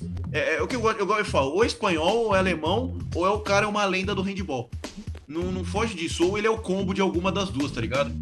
É, é, você pega lá o, o Kiels, os times da Polônia, o, os dois principais, Kiels e Wisla, são dois espanhóis. O, e aí o Kiels é o combo, que é o Talando Chibaev, o cara é uma lenda do Uhum. Aí vai na, na Alemanha. Pô, Alemanha são os, os alemães lá que treinam. Pega na, o, o Vardar. Não, o Vardar não, o Vespre do Rogério é, é, espanhol treinador. O PSG é espanhol treinador a, a, escola da Espanha é muito forte. Os caras fazem. É, o, o, Brasil aqui, a gente tem o. A gente é o que é hoje no handball brasileiro por conta de um espanhol. espanhol. O Jordi passou aqui, ficou 10 anos aqui, o cara mudou a nossa visão, o que a gente pensa sobre handball. Fez um trabalho de base. Cara, que eu tenho certeza que se ele não tivesse passado aqui, pô, eu talvez não tivesse aqui, porque eu passei pelos acampamentos de seleção, que era ele que, pô, tinha a ideia e fazia. Então, é, ele mudou o nosso handball. Então a gente pega os espanhóis, é, hoje na Argentina, o Manolo, que é o técnico do Ademar, ele é o técnico da seleção argentina também. Pô, a Argentina, a Argentina não classificou para as quartas de final do Mundial agora por um triz. Os caras perderam para o Qatar no último jogo de um gol. E a seleção do Qatar é, é roubada, é a seleção do mundo. Os caras compram, a, a, dão a nacionalidade pro cara e pagam para ele jogar lá. Então é, é eles perderam para uma, pro, pro, assim, por detalhe, por detalhe, mas os caras ganharam da Croácia no Mundial, então, pô, é. é a escola de, de treinadores espanhol é muito tradicional, é uma escola muito boa. E não só treinadores, né? Do handball, como eu falei, só falo do handball como um todo. Então é ir para lá. Eu tenho certeza que eu vou evoluir muito como atleta, vou evoluir muito como pessoa, porque vai ser um desafio estar longe da família e todas essas coisas. Então é, tô muito ansioso, cara, muito ansioso. Quero, quero passar por essa experiência logo. Quero, pô, não vejo a hora de, como eu falei com, com todos que, que me perguntaram, cara, não, não vejo a hora de entrar na quadra dos caras pro primeiro treino, é, ir pra academia a primeira vez, ir, ir pro primeiro jogo, é, para a primeira partida europeia, pô, a gente está classificado para jogar em HF, cara. Eu tô. Ué, eu, é o campeão que eu assisto, eu pego, eu assisto desde pequeno isso daí. E eu vou ter a oportunidade de entrar em quadra para jogar contra equipes que, que são muito fortes no cenário europeu. Então, aquilo que a gente falou, pô, eu joguei contra o Berlim. O Berlim agora tá no, no Final Four, né, da, da IHF. Pô, eu joguei contra o Berlim por Taubaté. Se eu pegar os caras pelo Ademar, a história é outra. A gente vai estar tá, vai tá, é, é, embate de, de, de, de, frente, não é mais é, um time que tá muito acima do outro. Agora é a gente jogando para ganhar dos caras. E a camiseta de presente para um sorteio, quando é que vai Pô, chegar? Ó, de, do- de lá eu não consigo mandar, mas de, de Taubaté a gente organizar, eu, eu mando pra vocês, velho. Uma de treino. Não, é, de Taubaté. Pode, Tá perfeito. A da, a da Espanha a gente espera, tá tranquilo. Na- na Isso que era pra segunda entrevista. É, então. É. Taubaté eu consigo numa boa. A gente marca aí, eu mando pra algum de vocês aí, não sei, pro, pro, pro Rod que, tá, que é daqui do, daqui do lado, pô. É, então. Dá pra gente entregar. verdade. verdade. E, e, e vamos marcar. Pô, isso aí numa boa. A gente vai dar uma camiseta aí pro, pro sorteio, não tem problema não. Maravilha. E quando você voltar da Espanha, a gente grava com a tradutora em espanhol pra galera de lá ouvir também, entendeu? Ah, sim, Boa, boa. assim. Boa, boa. Te- tecla SAP, tecla SAP, aí eu em espanhol. A torcida fanática lá vai cobrar, né? Vai que escutar, velho. Nosso atleta falando. E se- tem algum brasileiro no time? Eu não tenho certeza. Eu vi que tem Não, Argentina. Não, a gente tem o, tem o Pedro, que é, ele é da minha geração também, ele é 99, é argentino. Ah, mas bastante brasileiro passou por lá, né? O Acaso saiu de lá recentemente, foi pro Qatar, que é uma liga que. Falamos da seleção ainda, é uma liga que paga muito bem. Ah, o João já jogou lá, o Borges jogou lá, eu conversei com o Borges até. Ele me só me falou, todo mundo que, que eu perguntei de brasileiro, a galera só me falou bem de Leão, me falou bem da cidade, me falou bem do, do clube. É, o Vala até brincou, o Vala falou pro Santos lá, "Ah, você vai morar na, na Vila Madalena da Espanha. Os caras têm o melhor, bar, é, o melhor bairro de bar da Espanha, então. Uh, Credo. nossa, pegou. Tá hein? ruim, tá ruim, Nossa. tá ruim. Vai ter que andar Vida boêmia. escondendo, velho, pra torcida não ver o problema. Então, pô, eu tô, tô, tô muito feliz. Todo mundo só me falou coisas boas. Então, é, é ansioso pra, pra chegar a hora de ir pra lá. Nossa, show demais, Santos. É, é onde a cidade? É perto de qual cidade? A gente mais conhecida, ah, é um assim? pouquinho ao norte de Madrid. A gente tá três horas de Madrid. Ao Ah. norte ali. Então é, é, é bem localizada a cidade, igual Uhum. a, a, antes a de Benidorm, ela é bem no litoral sul. Ela é, é, claro, é do ladinho de Ibiza. Poderia ser algo bom. Passar as férias lá não seria má ideia, não. Ou não tá. É, mas é, é igual, essa, é, para os deslocamentos de jogos que são feitos de ônibus, é bem foda. Os caras, lá em Benidorm, os caras pegam viagem de 15 horas pra ir jogar. Então é um pouco mais complicado. Mas em, em Leão a gente tá bem localizado, tá perto de tudo. Acho que a viagem mais longa que a gente faz seria pra própria Benidorm, que a gente viaja 8 horas de ônibus. Mas é, é, é tranquilo, então acho que eu não tenho o que reclamar. Eu fui para um lugar muito bom, que eu tô próximo de, de, de cidade grande. A cidade é uma cidade universitária, é uma cidade que tem bastante gente. é, acho que são, pô, não é uma cidade pequena, só acho que são 150 mil habitantes, então tá tranquilo. Então é, é um lugar animal lá. Eu acho que vai ser o melhor lugar que eu, que eu posso ir hoje. Não, e da hora que você vai poder ver El Clássico, né? É, é, eu tô, cara, um negócio que eu sou louco pra conhecer é que, igual, eu- eu- nos times europeus, cara, eu sempre fui muito. Mano, eu sou Ronaldete. Igual, hoje eu sou mais. Neymar, ah, eu sempre fui Neymar Zete, né, cara? Pô, tô- Aí não tem não, como, não tem né? como, não tem Tanto- como. eu Nasceu no Brasil. Zete desde criancinha. É, tem que ser. E, mas, pô, eu, eu- igual, eu, pô, eu, le- eu lembro de torcer quando eu era mais novo pro Manchester United por causa dele. E aí ele foi pro Real Madrid e ele ficou muito tempo lá. E eu peguei um carinho legal. Pro, pô, pô, gosto de assistir o jogo dos caras até hoje.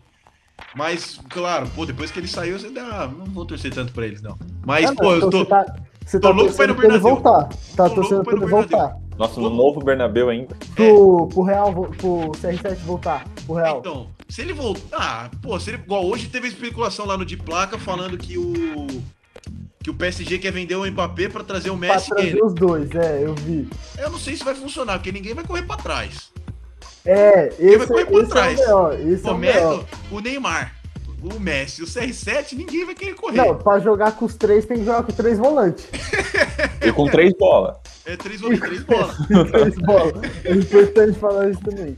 Então, pô, eu, o, o Bernadeu é um dos lugares que eu vou falar que eu quero conhecer. Ainda mais dessa- depois dessa reforma, eu acho que vai estar, mano, o bagulho outro nível. Vai estar animal. Outro nível. Vai estar animal. Vai. E na Europa, né? Quando você tá lá, você pode ir. É, então, pô, É. é, aí eu quero conhecer o. Pô, Vai pra Barcelona, sério. Ah, eu, ah, eu vou levar essa dica a sério, cara. Vou Mano, não, confia, confia, sério. É absurdo, é absurdo. Vai pra eu lá, quero, vai pra lá. eu quero conhecer vários lugares. Pô, eu, eu por ter. Por ser muito fã de esporte no geral, cara, eu, eu vejo a Europa como um lugar que, assim, pô, vai ser um playground. Eu vou, mano, pô, eu quero pra pô, Inglaterra, pô, quando a gente fala de futebol, né, ir pra Inglaterra assistir, pô, jogo lá em, em Londres, que tem um estádio em cada bairro. É, e Barcelona, é, na, pô, eu quero ir em todos os lugares possíveis assistir jogo. Pô, é, toda vez que, a gente, que, que eu tive oportunidade de viajar para algum país, pô, fui para os Estados Unidos umas duas, algumas vezes, foi, foram umas três vezes, eu acho. E, pô, sempre, mãe, mãe, mãe, vamos no, pô, no jogo de NBA, jogo de futebol americano. Ah, o que, que eu quero assistir isso daí? Foi, pô, pô, por favor, pelo amor de Deus, cara. Por favor, só quero isso, cara. Tá aqui, né? Ah, pô, pelo amor de Deus. E, e tive essas oportunidades.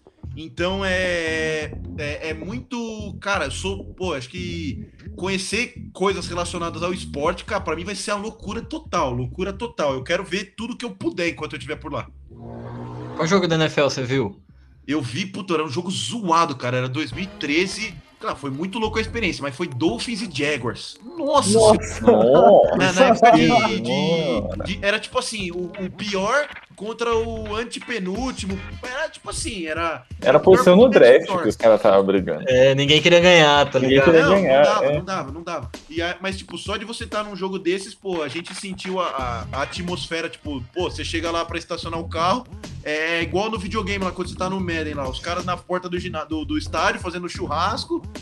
E você, caralho, mano, que loucura, velho. Pô, queria Toda tá... a experiência, né? É, então, pra mim é animal. Aí, pô, eu lembro, eu lembro que, pô, peguei malzão. Né? Falou, não, vamos embora. No, no, finalzinho do terceiro quarto. Não, vamos embora que eu não vou mais assistir. Três horas e meia de jogo. Falei, mas, pô, que isso, cara, por favor. Falta 15 minutos só. Não, pô, não, não, não sei. E vamos embora, pô. Aí perdi. Tudo bem que não mudou muita coisa. O jogo foi bem ruim, mas, é, cara, eu queria estar ali até o final, assistir tudo que eu pudesse.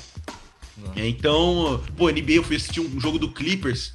Pô, animal o jogo do Clippers, mas, pô, peguei um jogo do Clippers. Falei, cara, vou assistir o, aquele time que era o, o Lob City, pô, Chris Paul, Blake Griffin. Pô, Chris, chega lá no ginásio, Chris Paul e Blake Griffin fora do jogo. Nossa, esse é o foda da NBA, mano. É, eu ver se eu tenho... Foi o que o Buga falou aquele dia pra é, gente. É, que o Buga falou. É, então, ah, eu tenho. Calma aí. Ah, mostrar pra você, a galera não vai ver. Mas eu tenho, foi era a noite do DeAndre Jordan, que ele tinha sido campeão olímpico. Nossa, e aí os caras deram, deram pra todo mundo que foi no ginásio um bonequinho Nossa, dele, tá ligado? bravo, mano. Então. Deu sorte ainda do dia. então, foi. pelo menos eu ganhei alguma coisa, pô.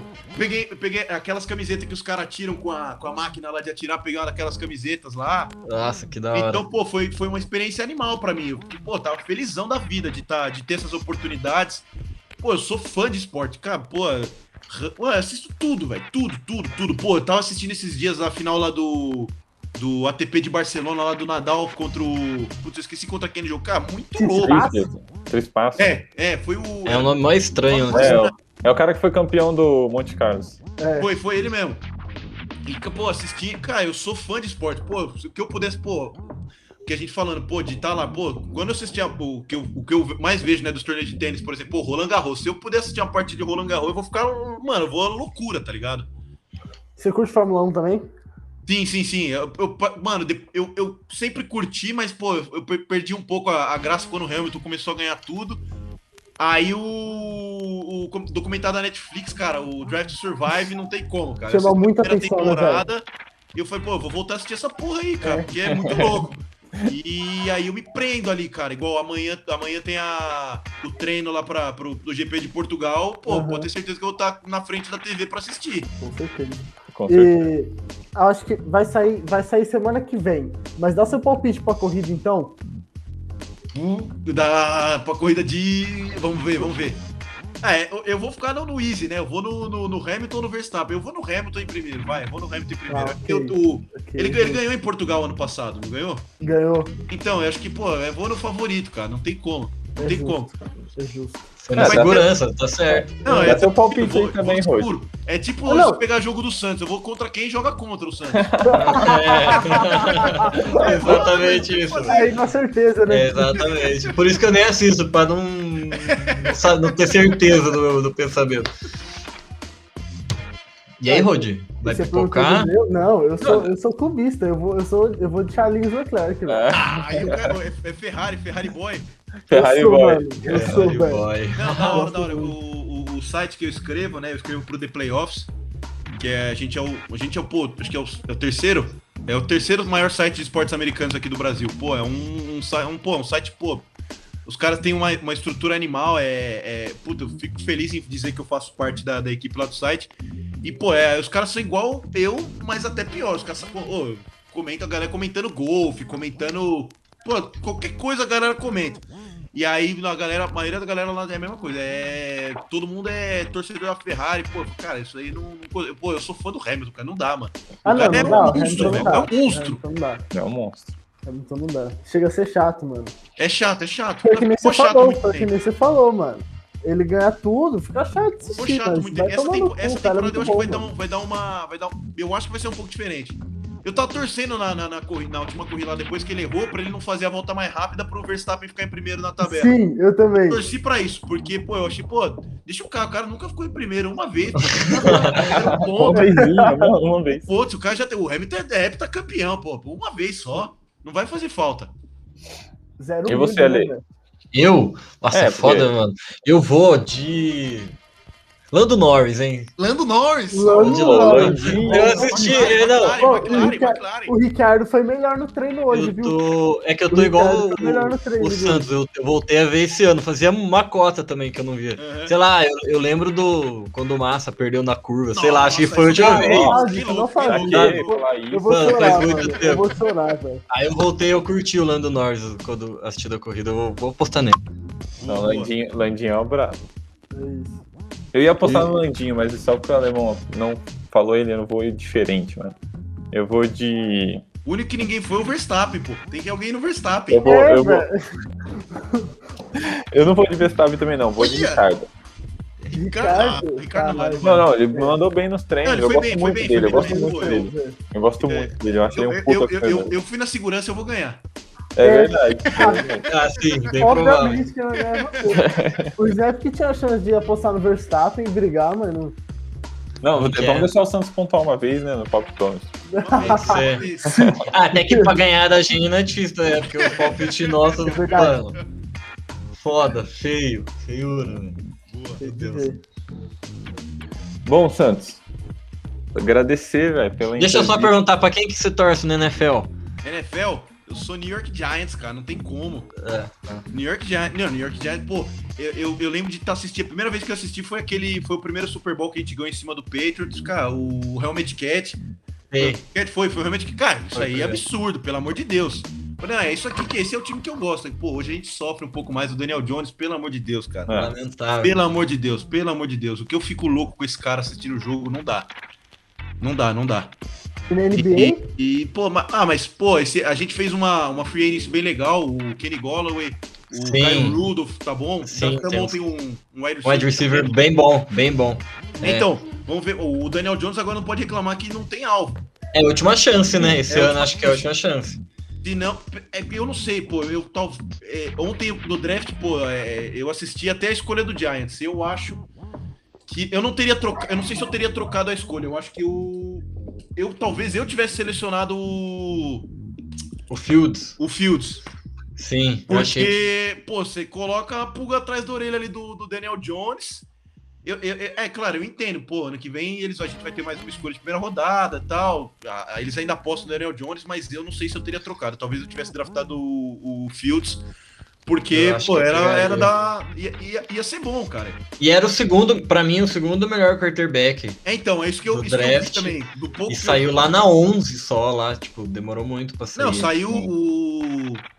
O do, o do Jets foi. É, ah, é, claro, a galera fala bem dele, mas eu, o- é o que eu menos gostei lá, o, o Zach Zach Wilson. Wilson. É o cara que eu, eu não gostei tanto de assistindo, assistindo as poucas coisas que eu assisti. Claro, a galera falou muito bem dele e já sabia que ele ia ser draftado pelo Jets, mas eu não gostei tanto. Sim. É, eu Eu acho ele bom, faço essa sim. coisa pra Mas o Justin Fields é o que eu mais. Tirando o Trevor Tirando o Lawrence. Trevor né? Lawrence. o Trevor É. Lawrence, ele vai, esse Trevor Lawrence vai pro playoff e brigar. Esse cara vai fazer. Vai, mano, vai dar trabalho lá em Jacksonville. Vai. Certeza, certeza. Nunca fiquei tão triste do Jets ganhar um jogo, mano. Igual na última temporada. quando ganhou e perdeu a primeira posição no draft. Torcedor do Jets aqui, Você acredita? nossa senhora, quem torce pro. eu- É a primeira vez que eu vejo isso, hein? É o único que eu conheço. Giants eu conheço, tem um amigo meu que torce É. pro Giants. Eu, eu sou o único que eu conheço também. Não, justo, justo. Pô, e. E a NBA não tem como. NBA esse ano a gente vai pro bicampeonato. Tamo junto então, é. Vamos pro bicampeonato. Leicão, leicão. Não tem como. Não tem como, papai é Lebron, é o brabo. Papai Lebron, é. Esquece. Boa. Bom, querem falar mais alguma coisa? Matei minha curiosidade. O cara é rival meu de divisão, velho. Torço pro Washington. Hum, ah, oh, ah, o Washington foi, foi legalzinho ano passado. O Alex Smith deu, foi, foi, cara, comeback player of the year, merecidíssimo. O cara, mano, Tinha que mudar o nome do trabalho. prêmio pra prêmio Alex Smith, eu acho que acho. podia, acho que podia. Acho que ia ser uma homenagem bem legal. O que ele fez, Valeria cara, muito a pena, mano. eu acho que eu não vi ninguém fazer no esporte, tá ligado? No esporte você não vê isso, mano. Sim. O que ele fez foi absurdo. O cara quase teve a perna amputada. Quase morreu. É. Mano, Mano, que isso, que isso? Aí não existe, não existe. O cara conseguiu entrar no campo de futebol, de futebol americano, que não é dos esportes mais, mais leves. exato. E, pô, é, é- é animal, realmente. Acho que era uma- seria uma homenagem bem justa, bem justa. E o Washington, ano passado, os caras conseguiram beliscar um playoff. Não, nem é que ninguém queria ir, parece, né? Queria. é, é a divisão ou, ou ela, a NFC East, ou ela é a mais forte que tem na liga, ou ela é a mais fraca. Ela É. nunca fica no meio termo. Nunca fica dois ali, é verdade. É bem bizarro. Nossa, vida. Nossa, mas foi gostoso. Não, no- pro Giants não foi tão legal.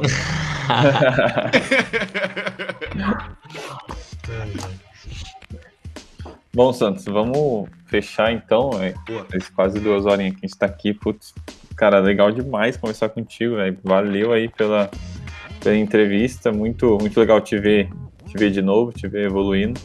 E sucesso, velho. Sucesso nessa sua nova trajetória aí. A gente vai conversar daqui a mais pra frente. A gente vai Pode ter conversar. de novo. certeza. Com certeza, vamos conversar.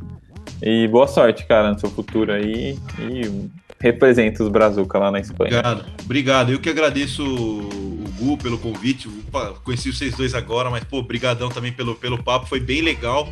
É, pô, podcast esporte é animal, cara. E precisar de qualquer coisa, manda mensagem pra nós que eu tô aí, mano. É, quer falar sobre qualquer coisa, chama, chama a gente. Pô, eu fico muito feliz. E é, conversar sobre uma parada que eu gosto, cara. Eu, eu, eu, eu, eu bato muito nessa tecla, nessa tecla quando eu falo de handball, porque eu acho que eu tenho que que, que tentar divulgar o- a, a modalidade ao máximo. E poder aqui poder falar um pouco do, do, do handball, poder falar um pouco sobre mim. Fico muito feliz com o convite. E é o que eu falei, cara. Precisando, tamo aí. É, vou mandar a camiseta ali, vamos dar um jeito de, de, de chegar essa camiseta aí. E é isso. Precisando de mais coisa, é só chamar que eu tô aí pra ajudar.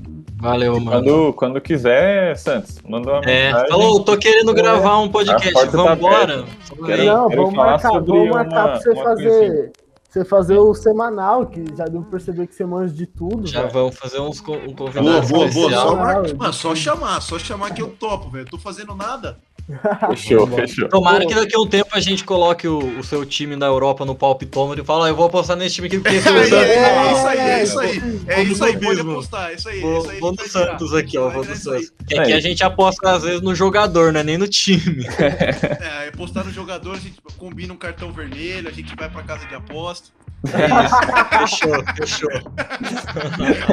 Muito obrigado, velho. De verdade mesmo, foi uma experiência. Muito legal de saber que você também é daqui de São Bernardo, que a gente estudou na mesma escola. A gente é quase da mesma idade, papo que a gente se passa se trombava e nem se conhecia. É isso mesmo, é isso mesmo. Então, muito da hora, valeu mesmo. E é isso, vamos marcar, vamos marcar mais sucesso, cara. Precisando aí, tamo aí, conversar sobre qualquer esporte é só chamar.